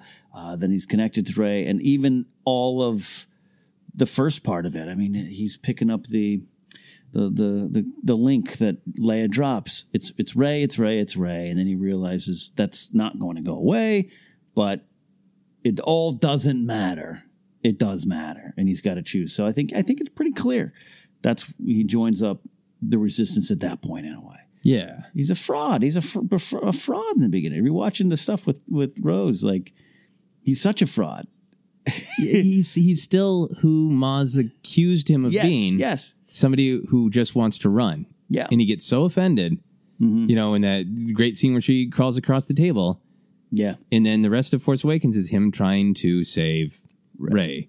And you know, he starts out that way in mm-hmm. Last Jedi. He builds his bond with Rose. He sees this example of DJ as the, you know, the devil on the shoulder saying it doesn't matter. Mm-hmm. You know, calls himself rebel scum, is willing to sacrifice himself to the cause. I think because he realizes that the First Order is evil. They are hurting people. Right. And look at all these good people around me who are being so brave, trying to make a real difference, like mm. Rose. Yeah. And when you make one wrong choice, suddenly a person like Rose is on her knees about to get her head cut off. And and who is the better person here? These, you know, Uh, the executioner or, or Rose, and I think Yeah. he's really is making that decision. So for me, it, he has so learned to commit and be a part of the resistance. And hmm. a nuance for me that I like is this idea of he starts out in the Force Awakens as the, just something that he was made to be a Yeah, trooper, a soldier, because he was you know abducted and brainwashed Yeah. walks away from the first order and in doing it kind of like walks away from that Yeah. But there's this nice arc to me of like by the rise of skywalker he's like i believe in the resistance Yeah. i believe in leia Yes. i care about poe and and rose and rey and they're all on the side of right i'm willing to be a soldier Hmm. Yeah. but i will only be a soldier for what i choose to be a soldier for and and Yeah. to me it makes it really powerful of like yeah, he's connected to Rey, but in Rise of Skywalker, he's all in because he made the choice. I I uh, love what you're saying because going back to Force Awakens, uh, I think one of the things that's, that's missed a lot. He he he he gets the blood on his helmet. He doesn't want to do it. There's also the deleted scene of the villager he doesn't shoot. And I'm glad they didn't. That's really really you know that would have. I'm glad that's not in there. Yeah. Um, he takes his helmet off, but go to the scene when he puts the helmet back on. Phasma's at him. She's telling him you need to report to my unit. Your gun, I'm I'm basically lying to save your life to Kylo that your gun must have malfunctioned. Yeah. Uh, he knows better, but go. And so that starts him to run away, not because he's like, First Order is bad and I must run away. He's like, I'm in trouble. I'm going. I might be killed. I'm going to be killed. Yeah. I gotta go. I, have need a pilot. I right. gotta I have no choice but to be not here. and I think that's missed a lot of times. Right. That that isn't a n- uh, noble moment. It's noble that he It's chooses noble. not to kill. Right. Yeah. and Um, so yes, and so Flash. but but he just had that's a really great point that I hadn't really considered. That he's just like, I will wrestle with my feelings later. Right now, gonna die. I gotta go, and then I'm still gonna go, and I want nothing to do with this first order. And he's got the the thought of the first order arriving means he, I still will be in trouble. Now he has a little bit of a fight. He fights, uh, he gets, uh, you know, traitor, all that stuff. He's there, but then what happens at the end of that battle? Rey's taken away, and now his focus becomes that. So flash forward to this movie. I think you you you beautifully stated. I am a soldier when I for believe in something when it's just. And then I think some of the stuff with Janet, just I think it, there's some confirmation for him that he wasn't alone, isn't alone, that he did the right thing. Yeah. Because even then, you know, I think there's been a year between it, but all right, I joined up. Is this the right thing? You yeah, know, this is my family. This is the way it is. it. Yeah, yeah. Uh, so we're on the same page of where he ends in Last Jedi. He's Mm-hmm. all in on the Resistance. He's building this new family. What do you think he's trying to accomplish in the Rise of Skywalker? What does he want, and what does he fear? He just wants pew and pew and pew, right? he just wants to fight. Um, uh, well, he fears. I think he wants to accomplish, uh, especially going to the Jannah's stuff and, and, and uh, the Force Center T-shirt. I think we're going to talk about that coming up. Um, no, he he. It isn't. It's no longer just about we must defeat the bad guys. He's like, I I was not alone. We were all kidnapped. We were all taken, and and that is we cannot allow that. That is that is a prevailing thought in his brain. Yeah. I'm I'm going to. I couldn't be saved, but we're going to defeat defeat what this this has to stop. I really love that. That's a focus. Yeah, yeah, and I definitely think that that's where Part- he ends up. part- yeah, right. yeah. Um, wh- which I think is sometimes why people are like, "Well, eh, what is what is Finn's arc?" Because I think that commitment to me comes a little later in the film. Yeah, yeah. and I, I feel like what he starts as is, hey, since I went through this journey of realizing what we're doing is really important mm-hmm. and that we can't do it alone, that I'm really trying to watch how Leia does it and keep everybody together. Mm, yeah, yeah. You know, because he's the one who says alone with friends. It's a funny dynamic that Poe and Rey fight, but I think it is meaningful that Finn's like, oh, we just landed and we're already in it. Come on, guys, let's do this together. Right. He is the one who gets them to join hands before Kijimi. Yeah. You know, and Poe says, oh, we're, we're doing hands, which suggests like Finn does this often, that he has gone through the experience Yeah. of learning, you know, uh, of learning. It- it's so powerful to feel like you're not alone and be together. I'm going to take it on myself to be the one uh, who brings people together, even though it's bittersweet because we wanted more Rose. That scene is him saying, I "Are just- you sure you don't want to come?" I was just going to go to that. Yep. All we get it. But even at that moment, yeah, he's like, it's painful. Yeah, but if yeah. you ignore the pain of not getting uh, justice for Rose, for Finn's character, are you Mm-hmm. Yep. sure you don't want to come with? Yeah. you know, Completely. it's just so I feel like he he really wants to keep everyone together. Mm-hmm. And I think he he's afraid of of losing people, and in particular Rey. Yeah.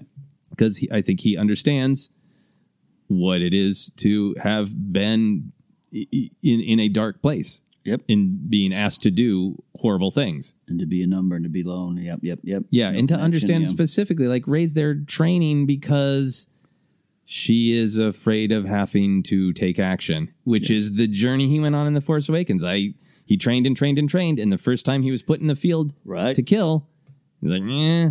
So you can imagine him relating to like you know when Poe's like, Yeah. get off the, the planet, we need you, and, and Finn says he's not wrong, Yeah. but he still understands Yeah.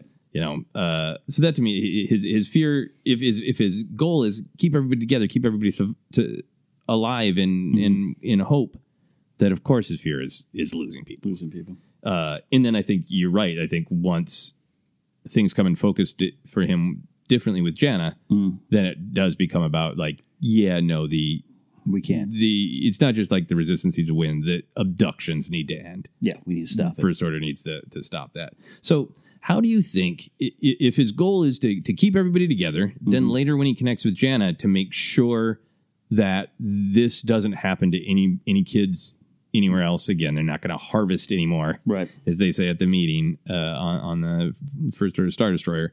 How do you think he succeeds in those goals in the movie?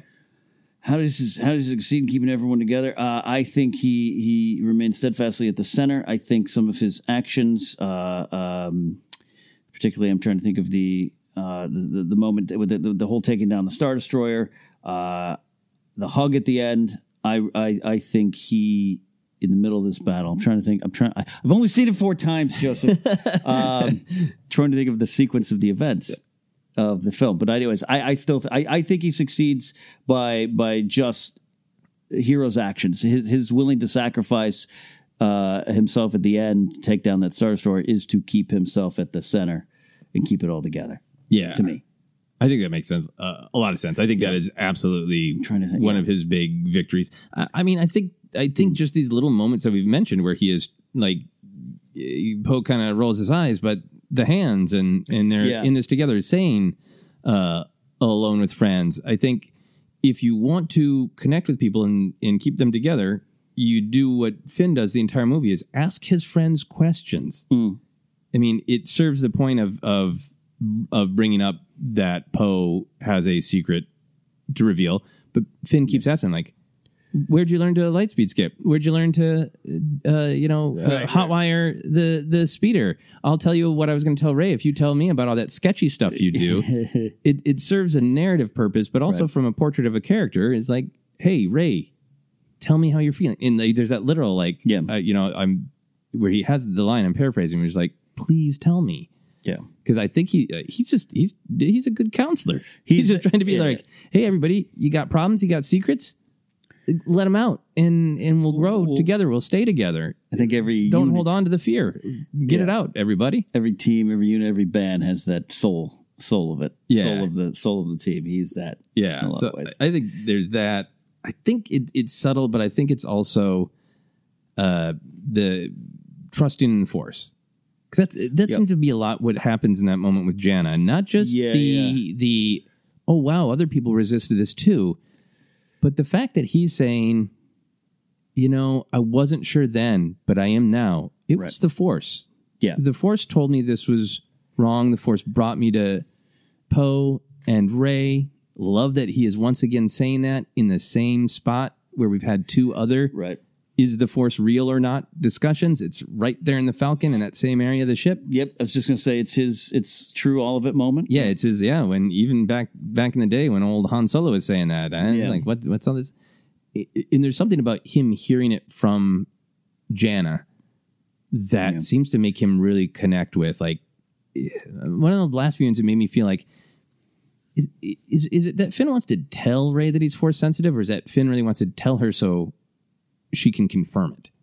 And he instead gets that confirmation from from Jannah, and because from that moment on, he's like, "Nope, I know what I'm doing."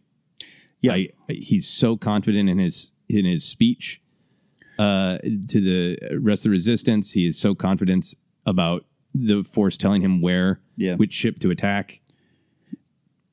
Confirmations the confirmation is the key to that scene of, of him and Jan on the, on the Falcon to me for a lot for a lot of it. Yeah, I really like what you said because that is kind of his that's his midpoint. That's his midpoint as a character. Talk about arcs and writing because you're right. After that, it's it's you don't know, I know. Leia knows, I don't know, Poe, all that kind of stuff. Or is that before? This is where No, seeing, yeah. this is where seeing the movie. Should have seen that one more time.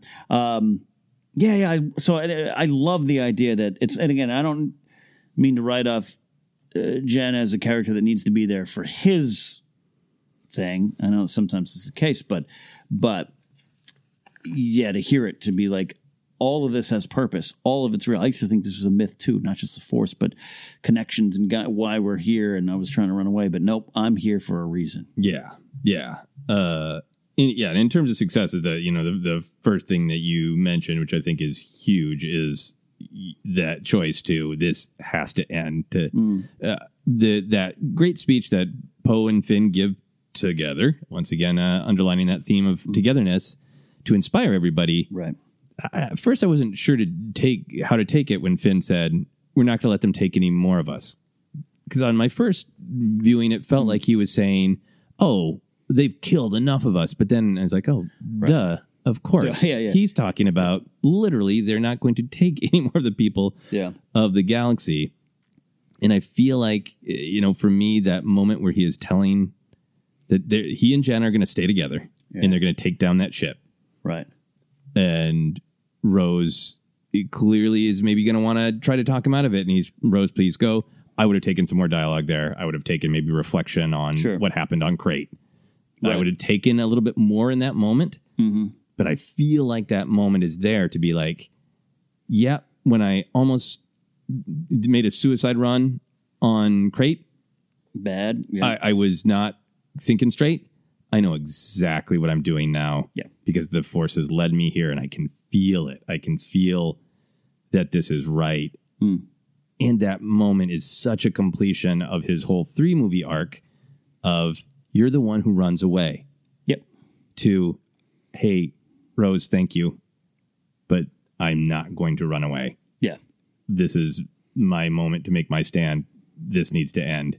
And it is a real, like, just you, you break down all of the, the crazy Star Wars plotting. Mhm. It's a pivotal moment because that Star Destroyer would have been able to restart the guidance unless he had taken the whole thing down. So to break it down even further, I love I love to talk about this moment how it, how it ties in the Crait thing. I'm trying to in real world situations. It's like whenever you're, you're faced with a choice, and sometimes the choice might be. Uh, I I personally I once offered, got offered a job in New Orleans, and it was one of those like, well, I got to be bold, right? Like this is what you should do. The next chapter of life, and there was just something inside me that maybe uh, this isn't for me. And I had a lot of people telling me, no, you should do it. My bosses are like, you should do it, and I didn't do it and found out it would have been a horrible situation and everything. And I looked back and I was like, yeah. And then a little while later, I got the other thing and I was like, oh, this is where I must go. I must, now I must go. Finn, and yeah, you're right. A little more with, with Rose might have, might have, this might have been a great spot for it. But, but Finn is like, yeah, okay, I chose, I chose. DJ said maybe, and now I'm, I got to do this, I got to do this. it's the job offer that he shouldn't have taken. Yeah, And that Rose was not the, one- time to go to New Orleans. Yeah, Rose was like, "Don't go to New Orleans." Um, and then now, now it all comes together: the the Jannah's scene, the confirmation, the feeling, and I bet if you spent, if you actually could talk with Finn, the character, I bet he'd be like, "You know what? On Crait, I didn't have that feeling." I just was like, "Oh, go! I'm going to do this. I'm. Yeah, this is what I'm supposed to do." And then I and I bet and I bet prior and I bet bet afterwards he'll say, "I had the feeling. I was able to recognize it now," and that's why he's really confident about his decision now. Yeah. It doesn't undercut the Crait stuff. It's just the next ongoing chapter of the growth of the character. I really that connects for me now that you've said it that way. I Yeah. like that. I think it's. I, I'm going to New Orleans, everybody. Yeah, tell me if you get the feeling, Ken. you got to tell me it's right, and I'll ask you how, and you'll say a feeling. feeling. Uh, we talked a, a little bit about this, but I- any other thoughts about how Jannah helped him on his journey in this movie, or other characters, Poe or Rey or Leia? Who, who do you feel like helped him get where he needed to be? Uh, I think a little, uh, a little bit all of them. I mean, she, she is. I, I definitely tell you this. I definitely wish. Maybe I'll get more Jannah's storytelling down the line. I think Mhm. she's a great character. I think it just, you know, in a movie that was really busy. Uh, you know, she, she was there at times for me, but a great, a great performer. Naomi Ackie's great, and so I thought the moment she had really did work for me. So I think she helped Finn a lot with this confirmation stuff. But I don't want to just write her off as that. But also, she she was very valuable, and she is inspired by him, and she's she's talk about not being alone. She's like, no, you're, you're I'm here too. I'm going down with you. Right. And, and he needed he needed her there probably you know for some reasons too in technical reasons and knowing the ship or whatever it might be they had to team up in that moment so just on a base figurative level of accomplishing the goal Yeah. but I like that she's like no I'm sticking with you too Yeah, well, we get that. Yeah, we get that. I, I think uh, the, Jannah could have a lot more storytelling Yeah, totally, as totally. a character. We get that moment between her and Lando that's just about her journey. Mm-hmm, Uh, but yeah, functionally, i- in many ways, the character is is reflecting, re, re, uh, interacting with with Finn Mm-hmm. to show big picture stuff with Finn. But the character of Jannah is clearly rewarded by meeting somebody else who went through this Yeah. experience and offering her, hey, maybe it isn't just Hmm. a quirk uh, of your bad programming that you all Yeah. stop together. Maybe there's something greater at work. Yes. And maybe you matter more Mm-hmm. than you're giving yourself credit for. And then she clearly bonds with Finn. She was uh, initially like, "Yeah, it's too dangerous to take the uh, the water Right. skimmer." Yeah. But then when Rey went missing, like, okay, screw it, we got another. Let's go. I'm with you. Hmm. And then clearly Finn comes back and says, "Hey." We could use uh, all of your company 77 and some orbaks. And can you teach me to ride one? Because they have that little They- exchange yeah, of they- yeah, dialogue. yeah. Where he's like, ah, not bad for one lesson. You had a great teacher. So like, there's a lot there Yeah. to build them camaraderie. And then Finn isn't deciding for her at the end. She's Yeah. the one who's like, I'm staying with you to the end. yeah Be- So yet another theme in here that's about togetherness, where they both kind of, I think, find something they need in one another by just this.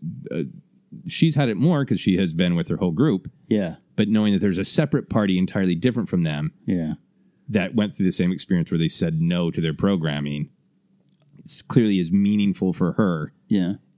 I, I love that, you know, they're on uh, Kef Bir um, for what, seem, what seems to be like a while by Yeah. themselves. They form this Lord of the Flies society or whatever's going on in the shadow of the Death Star. Yeah. They clearly, that's all, that's the thing from another thing. And they don't join up. Yeah Not because they don't want to or they're fearful, but I think, like you just said, and then he comes along. She's like, "Wait, you're just like us." Oh yeah, this is a fight we've got to join, and a fight we can join. yeah So I like that. and it makes such a difference yeah so i think obviously jannah uh, helps him on the journey i think there's lots of little subtle things that does uh, that connects uh, finn to leia in this movie you know Yeah. saying you know leia understands uh, what it is too and i think that sort of acceptance that we all struggle uh, with uh, with darkness Yeah. and with the, our our past, and we all ultimately have uh, a choice. And even even in that scene with uh, with Jannah, he says like it was a feeling. Like Yeah. he, he, he's sure, but he's still finding it. And then when he looks up at that star destroyer, he Yeah. knows it's that one. There's so much conviction when he says a feeling. Feeling. There's no doubt. Yeah. He's not asking anyone.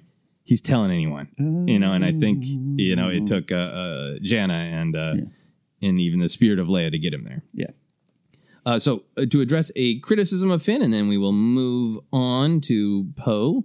Uh, do you think he does spend too much of the movie chasing after Rey? In the entirety of the sequel trilogy, did he yell Rey too often?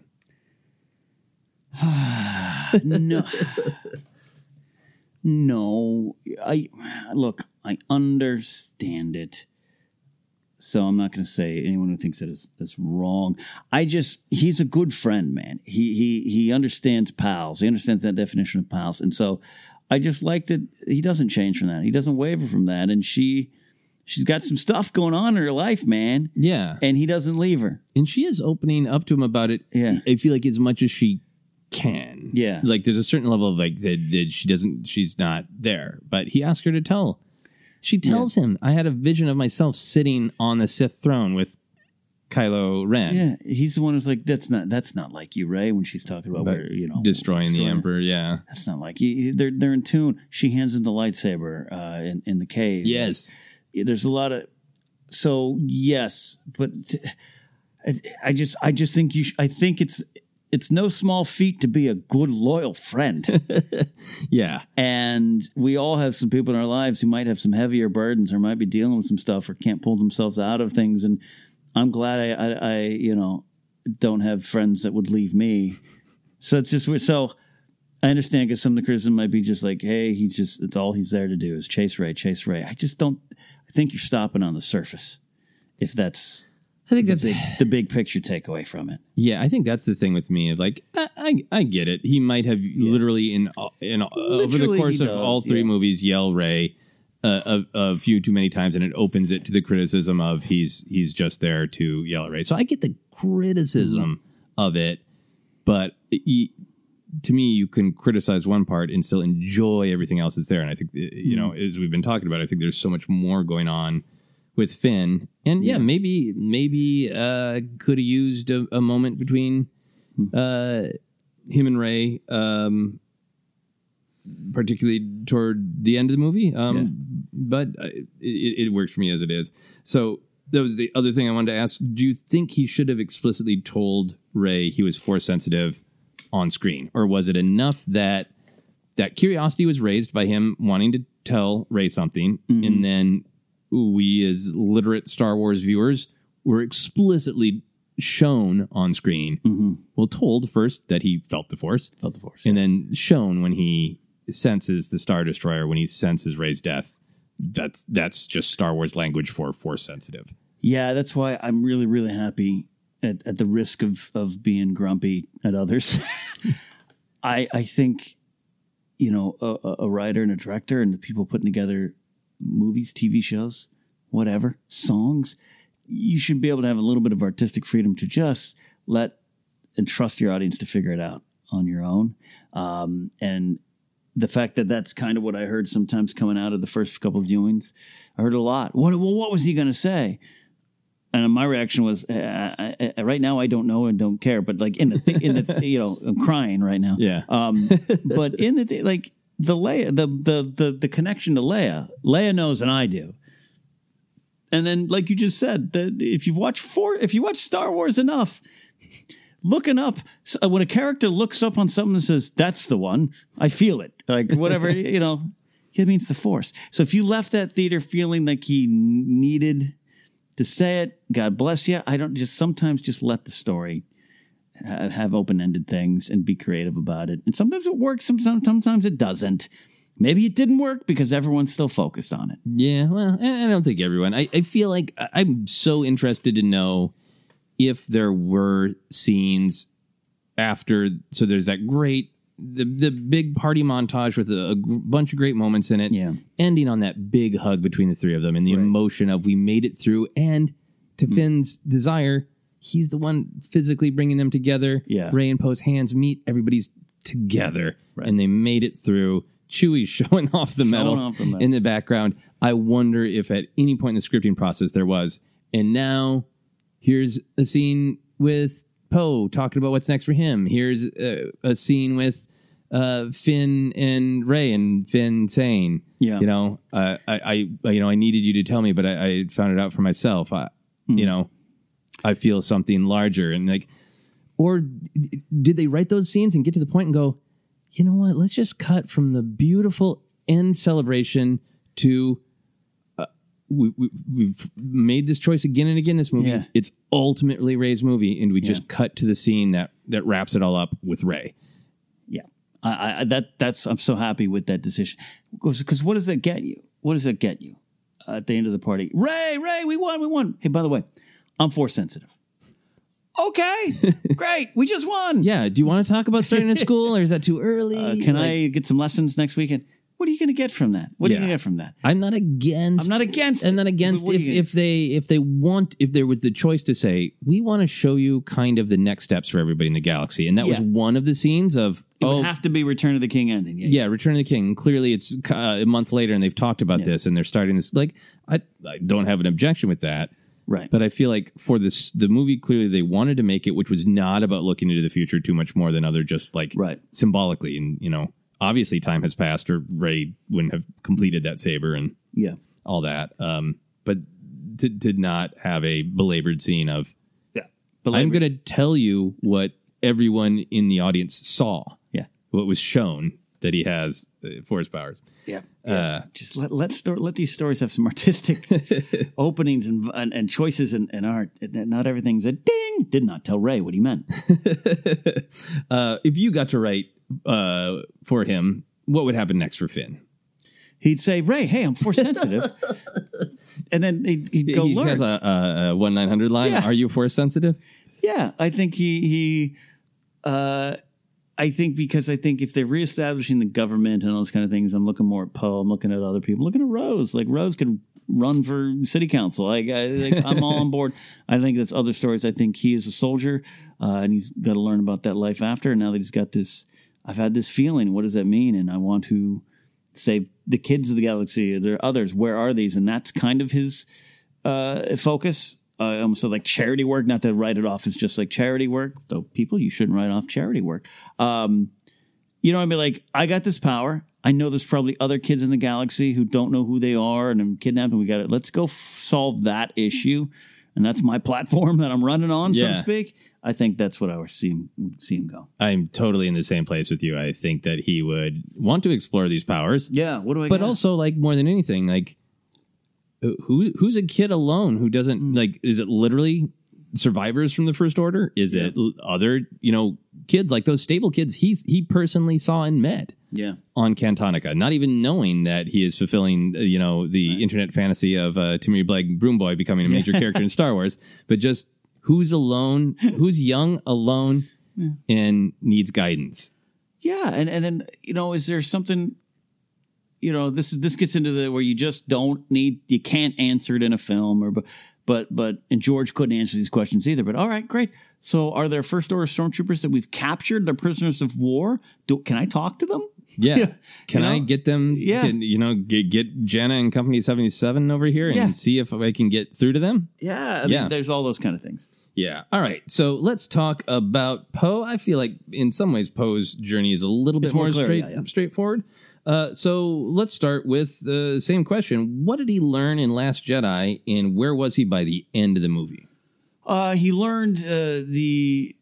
It's not. It's more than just leadership. Uh, I think what being a leader really is, and how do you count for other people, and that what I love about the the evacuation of D'Qar. Uh, I was just talking about this with those Wanger boys. Um, is is is it starts with this what we would expect in Star Wars: big battle, desperate a ple- desperate attempt to get out, evacuate, get to safety. We must take down the ship. We did. And what happens? He comes back and he's like, "We did it." And they're like, "Look at what you did, though. Dead, dead, dead, dead." That's something we never really seen dealt with in Star Wars. Yeah.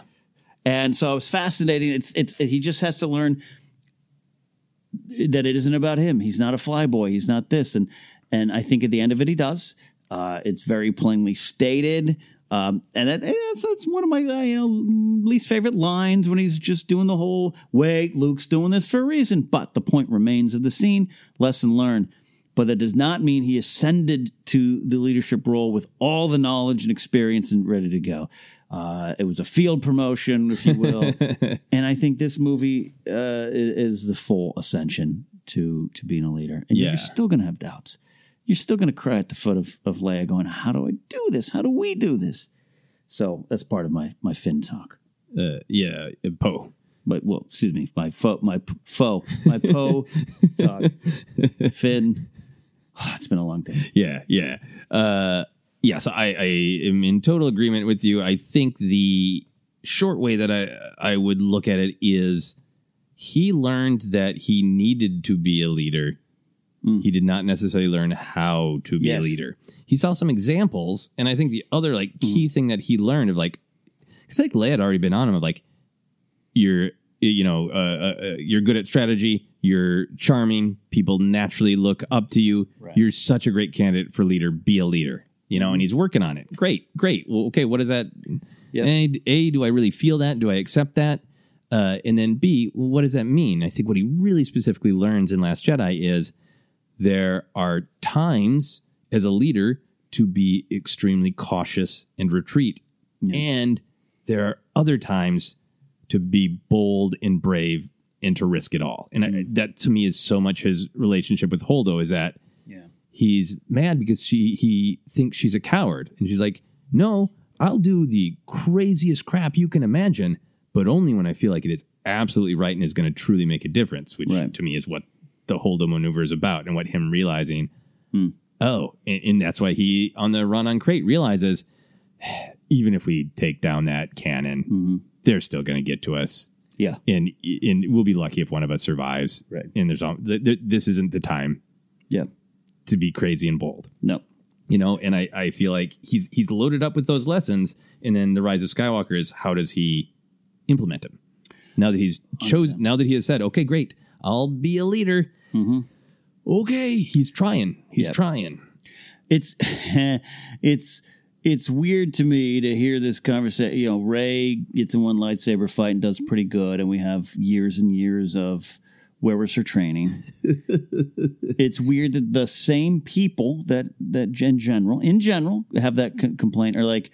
Well, wait a minute. Uh, Poe already became a leader in Last Jedi. Why is he having to learn it in Rise Skywalker? he had one or two moments in a battle where he learned things. He's still got a lot of lessons left. Yeah. Uh, so it's it's just uh, you know uh, you know weird. You Yeah. don't just level up. That that's a that is a great observation. So let's talk about how he was leveling up in the Rise of Skywalker. Uh, what do you think he was trying to accomplish as a leader or as a human, and what do you think he was uh, uh, afraid of? Uh, well, he was trying to accomplish leading. No, um, he's at that center where that speech is the, the line that good people will fight. You know, good people will come if, if we, we lead them. Uh, you know, Yeah. you, know the whole sequence there. Um, so it is. It's the implementation im- implementation of the leadership rules. Uh, even with Rey, his, his his battle with Rey is a little bit like you you know get in there, get in there. Yeah. he doesn't understand. It's a different conversation, but but he doesn't understand. So I think he he he's trying to find uh, a little bit of of like I said, the implementation. How do I lead? Because we need everyone on board, and and and often we need one person around to inspire that, and and that and then his value in that, and he gets tempted to leave. We'll talk about it. Um, and that would be the easiest thing, and that might be part of his fear too. Like, can I do this? How do we do this? That's the scene with Lando. How did you do this? How did you find the strength? We had each other. Ah, okay. I need to show to the world that we do have each other. And if I need to be that guy, I'm part of that guy. And Finn, please get in here, General. Uh, so that's how I see some of it too. The implementation, implementation, implementation of that leadership Yeah, for the greater good of the galaxy. yeah. I, I think that's all all spot on. I, I really like how much it seems like he gets. Like, oh, great. Okay, I've watched Leia. The the deal is, you know, in order to be the, the the spark that will light the fire that will burn the first order down, that that spark is hope. Uh, You know, we went through this in Last Jedi. I don't think that's how he refers to it. Uh, that chapter of his life. but all right, I'm doing it. And this is what I love about we get the great comedy about him being grumpy, but it's to me it's so relatable of like every time we go out, it's a huge risk. Yeah. We're scraping by. I am a leader. I can delegate resources. What's our greatest resource? Uh, the ass kicking Jedi. Yeah. Who won't come Yeah, who out won't and ass kick with me? Uh, it so he's so I think knows that what I need to do is hold on to my hope and display it to others. Yeah. and, and he's struggling so much, and then it comes down to you know what situations even worse than we thought. Palpatine, Palpatine's back. He got 16 hours. Yeah, and he's trying so hard to hold it uh, together, and I think that's what he reflects on then with Zorii. Um, and we'll we'll talk a little bit more specifically about Zorii. Don't worry, Ken. I know I know we both want plenty Hey. of quality Zorii uh, talk time, but um, I, I love that scene with her mm, for a couple reasons because I think there's so much there that's about hey, yeah, we were spice runners, but we were a crew. Yeah, we depended on one another, and you left. And there's the specter to him of that possibility of Hmm. that's how I used to be. I used to be somebody who left. Yeah. I can't leave this war. I, I'll see it through to the end, but oh, oh man, hmm. am I just driving everybody to death? Am I going to be able to keep other people from doing what I did? Yeah. Which is just run away. Run away. You know, it, he's so trying to hold on to that that hope, and even being thrown out that temptation of Zorii's amazingly delivered line of like, Yeah. of the want to come with me. Yeah. You know, and he, I'm, I'm sure he's tempted. Yeah. I'm sure he's very uh, tempted to run away from it all, but he, but he knows he can't. Can't. And I think he he it, it, it's not super highlighted in the movie, but I think he is aware of how many people around him are dying, or he's going to get killed. Yeah. You know, Yeah. I think that's the point of you know the Emperor says pick a planet they know for the Star Destroyer demonstration. They pick Kijimi. Yeah. and he knows this is these people I already abandoned once. I got them all killed. Got 'em all killed. Yeah, because they helped me. And these are lots of things we've seen Leia with, deal with in comics and books. Of Sure. like, hey, if you ask for help in the rebellion or the resistance, you're putting a massive target on people's back. Mm. And I think Poe is feeling that that weight of all that as well. Of how I need to be so hopeful, so good people will follow me, and I need to be this spark. But I've got a past where I haven't been a spark. I've been the guy who runs away. And even if I do convince them to help me light that fire, am I going to just be personally responsible for getting them slaughtered? I love that eh, that you bring up the destruction of Kijimi because there's there's part of me there's maybe a thirty percent part of me that's like yeah you could have given a legacy planet that we as fans would be like oh, Oh, no yeah, they Corellia, yeah. oh, Corellia but to relate it specifically to Poe and the, and the overall lesson and, and again part of his great great fear because it, it, it's a microcosm of, of what he's about to do lead everyone and that's why he loses that even in battle. We we didn't do it. I'm The- sorry. The, the emperor's launching lightning in the air, like uh, and and and the whole Great Lando moment. I I do think it's a powerful choice, uh, and, it- and it makes sense from look from a technical, realistic standpoint. Palpatine says, "Destroy a planet they know." Does, is Pryde going to run down the list? All right, let's see who's on the ship. Uh, Corellia. we could do Corellia. Naboo. Anyone want to go to Naboo? That'd be good. Or he's going to go, we just had a skirmish with them on Kijimi. There's something on Kijimi there. Yeah. Let's go after that. Yeah. Like, it does make sense to me more than I think when you think about it on the surface. We've been trying to pacify that planet right now anyway. Yeah, we're on Go- it. Go, Yeah. go, you know, pull our troops out. Uh, Yeah. One would imagine. Yeah. Yeah, maybe, maybe, yeah. Uh, but yeah, I think it, it really it contributes to to that his fear of Mm. of uh, getting getting people killed. So how do you think he succeeds? Uh, how, do, how do I think he succeeds in getting people killed? Well, he did. No, um, I think in the end, for me, the going to the Lando moment, he succeeds um, by other the the rival of others, which wasn't is necessarily his choice, right? But he he succeeds by by going into that battle, by taking the resistance into that battle, even though he has all the doubts, and even on in, that moment, he's like, "We didn't do it."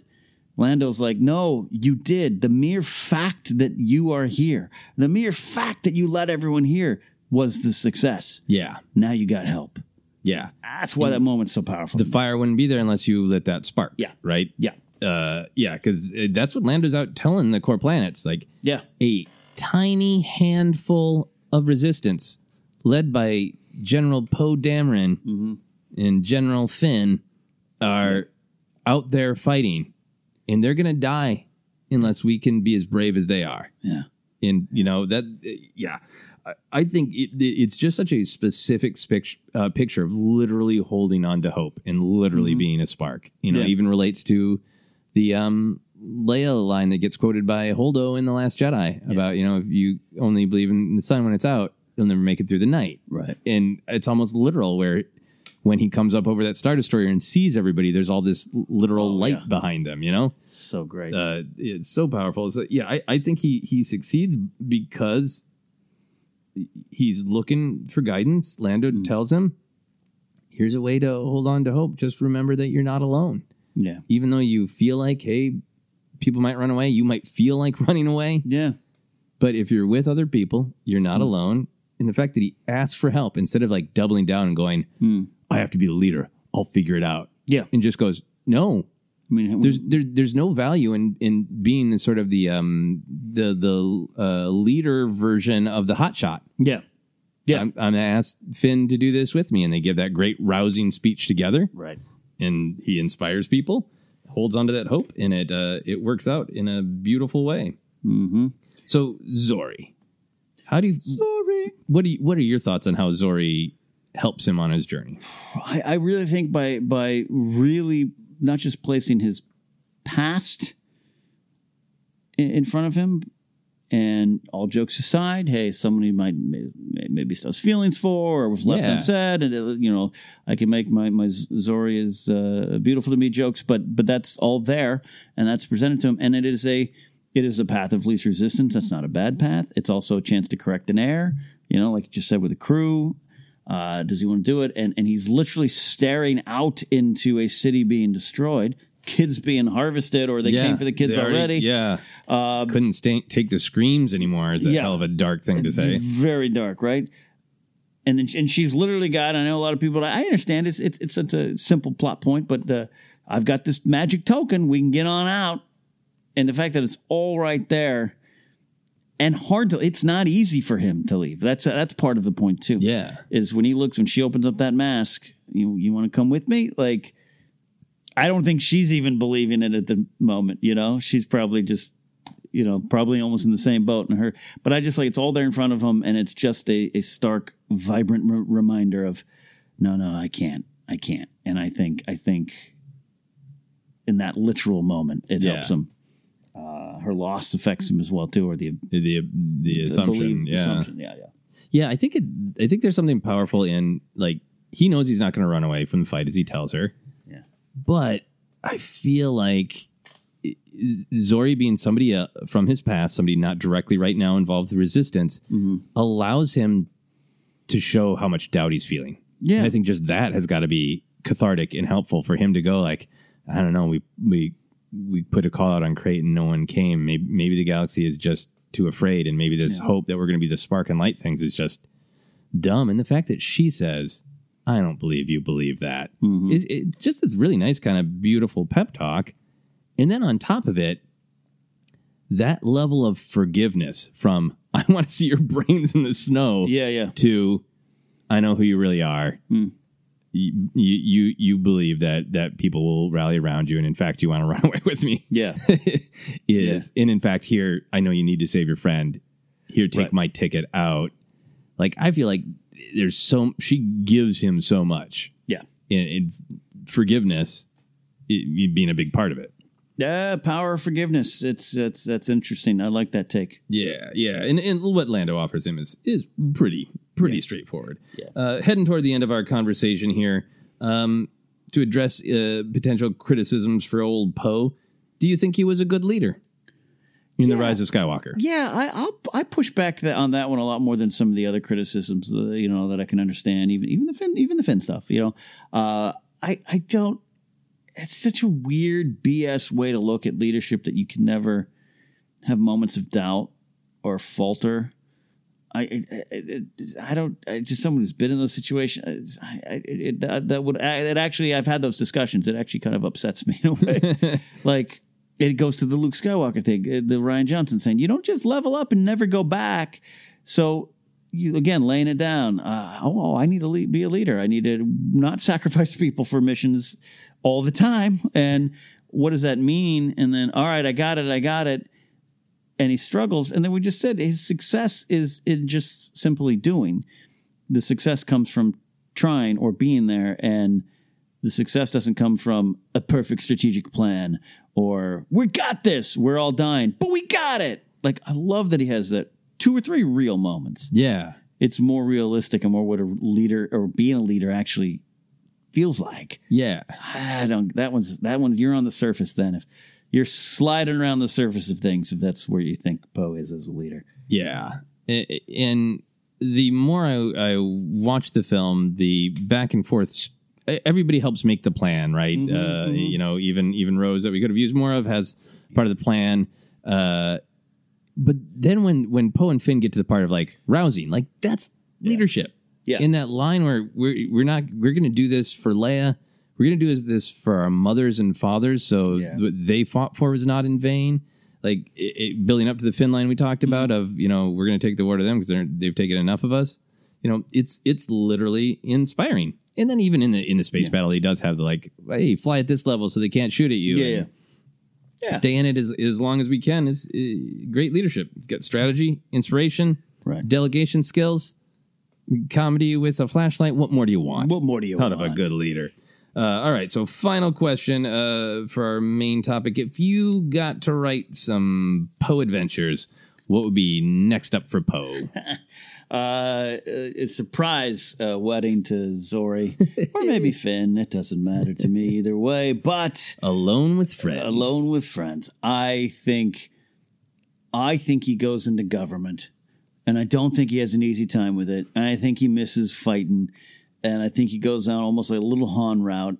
But I think in the end, he becomes uh, an elected official in Yeah. the New Republic, and I'd write that path. Nice, nice. Uh, I have a similar thing, slightly different. Yeah. I think he would begrudgingly agree to be interim chancellor.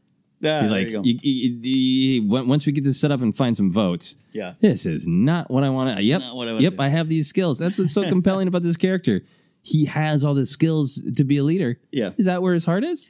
Maybe not. Maybe not. Yeah, yeah. So then uh, you can be interim chancellor for a while, and then go on uh, adventures with Zorii and Finn and the whole gang. And Babu Frick. Hey, hey!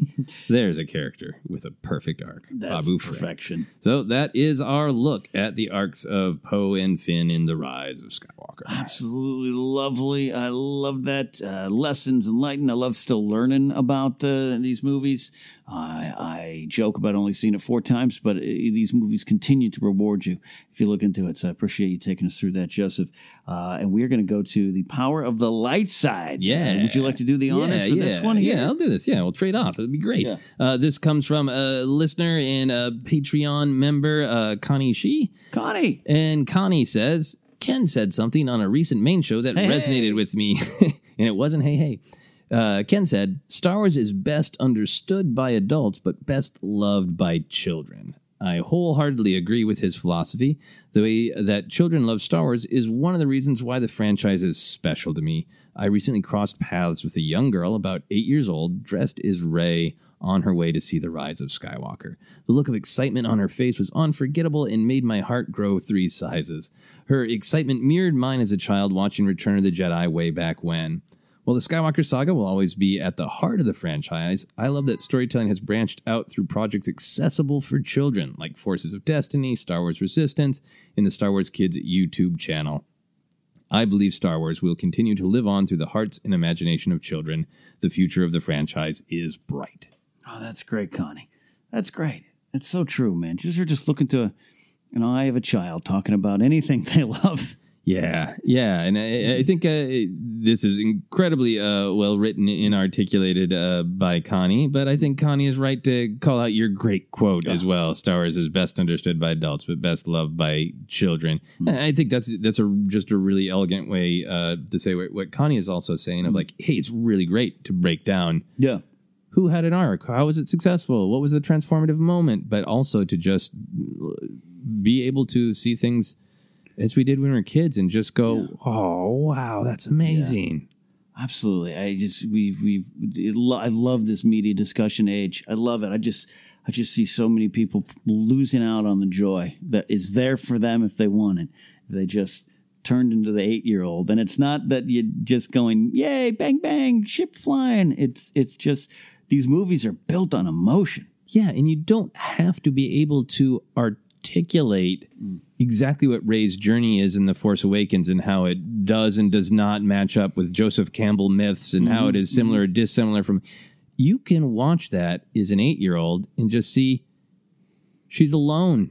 Yeah. And uh, doesn't and, and doesn't know what to do next, mm. but she figures it out. Yeah. and she wins. Yeah. Yay! Poe Poe is fighting in the ship. It's the lightning is scaring him.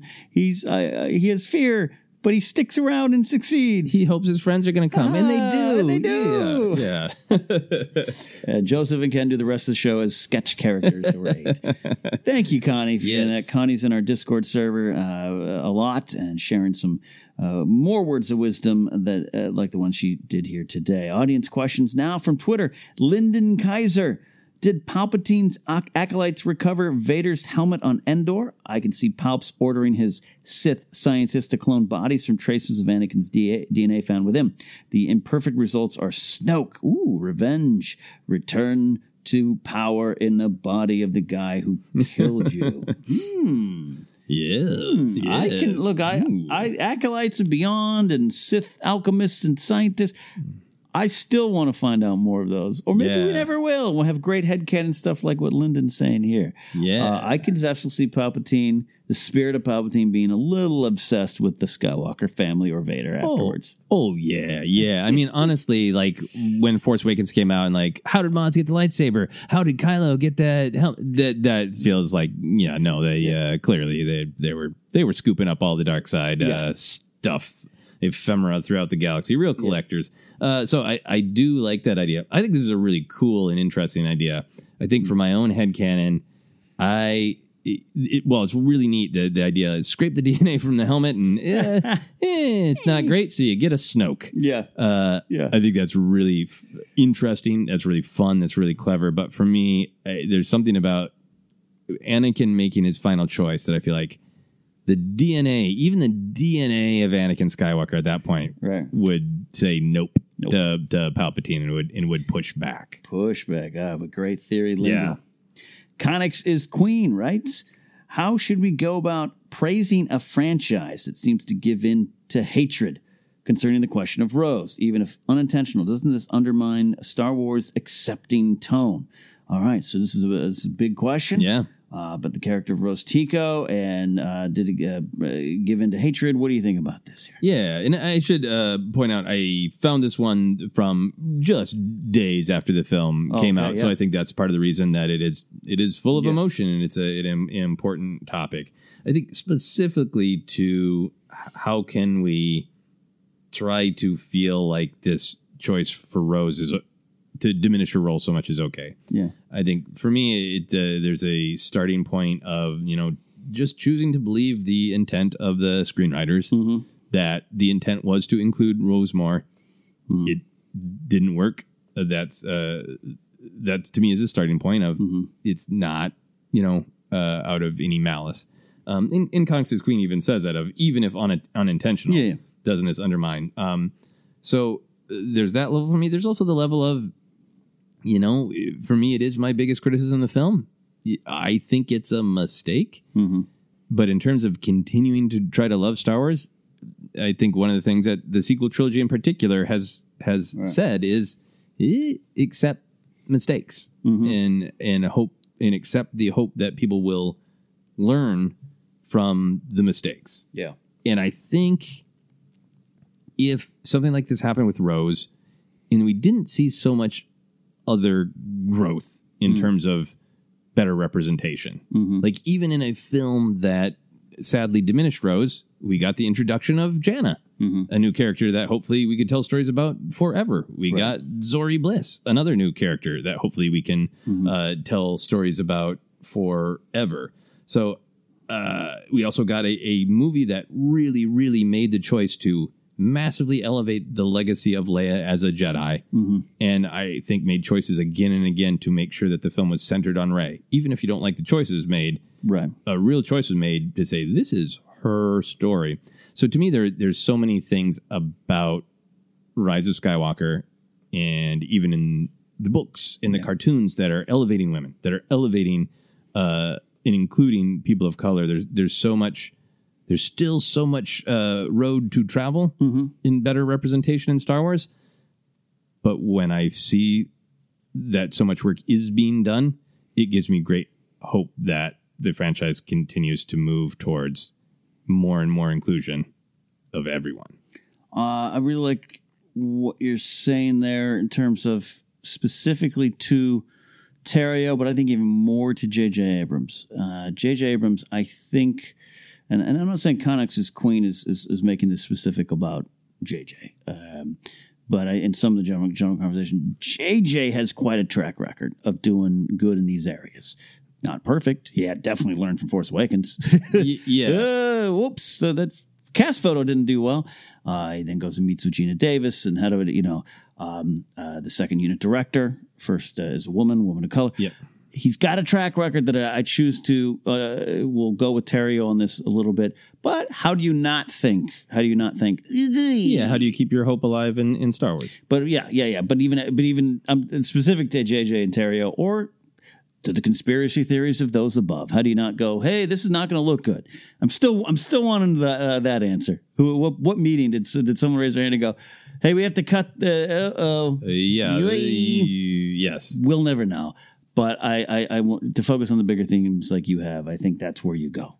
That's where you go. Is is the track record, Star Wars lessons, and always the hope of tomorrow. Yeah. Uh, you know, first steps.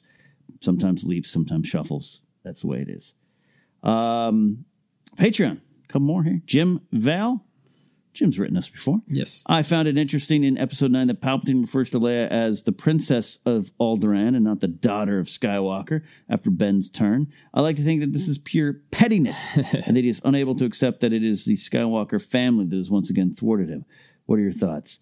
Oh, I love that. I love that. Yeah. It's one of my yeah. favorite little moments. Yeah, it's really interesting. There's so many ways that he could have Mm-hmm. said. He could have said, you know, Leia Organa. He could Yep. have said, you know, the daughter of Skywalker, like, or that other Skywalker twin. Mm-hmm, a lot of things he could have said.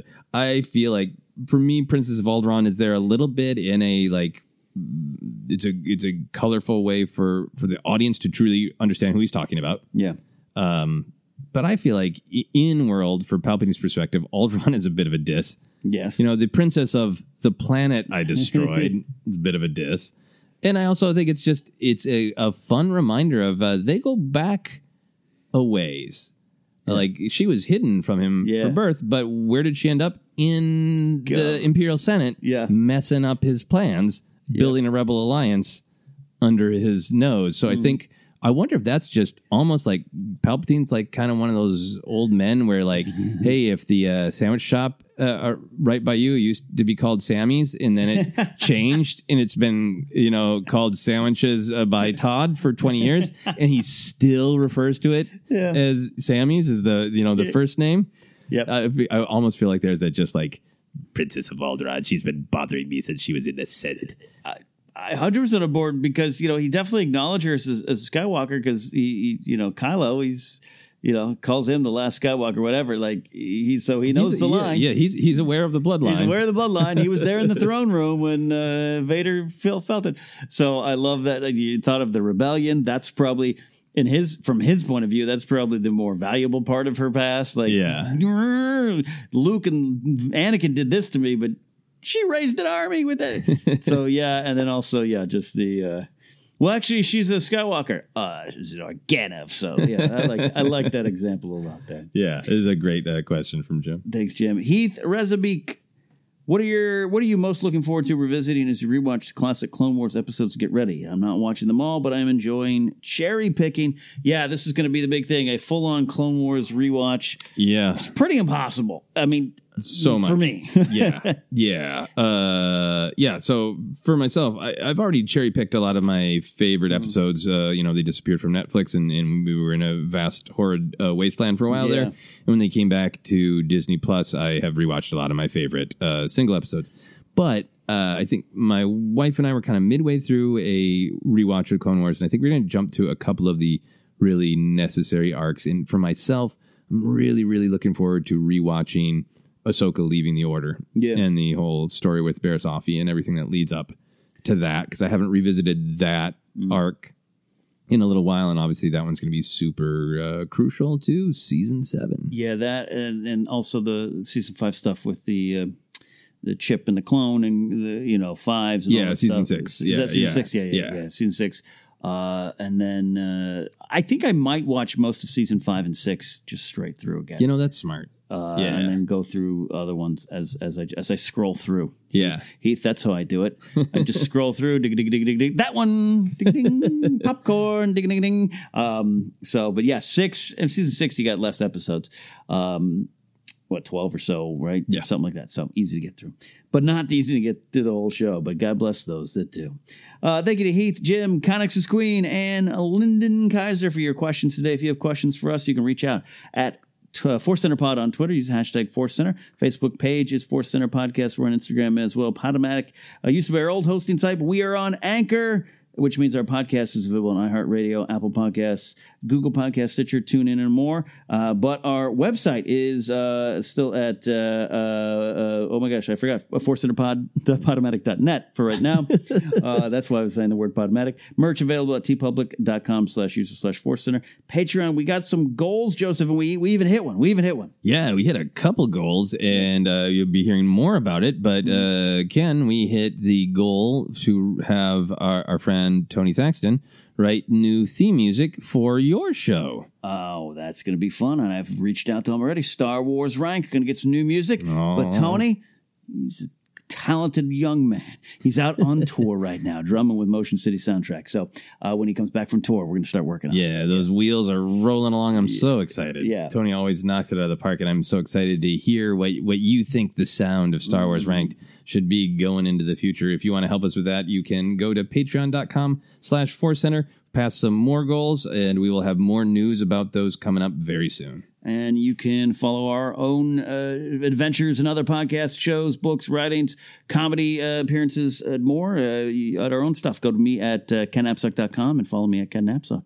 Joseph? Excellent. You can follow me on Twitter and Instagram is at Joseph Scrimshaw and go to my website, josephscrimshaw.com for everything else. In particular, if you're in the Los Angeles area, this upcoming Friday, I have a game night variety show, the monthly comedy show I do. Excited about that. Uh, one of the guests is going to be an old friend of mine from Minneapolis who recently moved to Los Angeles. Uh, Christopher Jones. He's a comic book artist, and he is doing some uh, some uh, screen board animation stuff. Uh, storyboard. There we go. Storyboard uh, for Young Justice. So he's an awesome guy. He's going to be a guest. And then I did want to shout out my podcast. Obsessed. Uh, every Star Wars movie since The Force Awakens had the same group of guests uh, Matt Belknap, Riley Silverman, and Clark Wolf, and myself discussing the latest Star Wars movie. We've got a uh, two hour long episode about Obsessed. Some of my guests, uh, or about uh, The Rise of Skywalker, some of my guests uh, loved it, some did not as much. And we have a spirited but friendly discussion about that if you are interested. That is available on my website, josephscrimshaw.com. a lot for you all to take in, and we appreciate your support. We appreciate of all that they say on them on the local news. There's a lot of choices in local news. We're happy you chose us. We're happy all of you are here on the Force Center adventure. We'll see you next time. This was Force Center.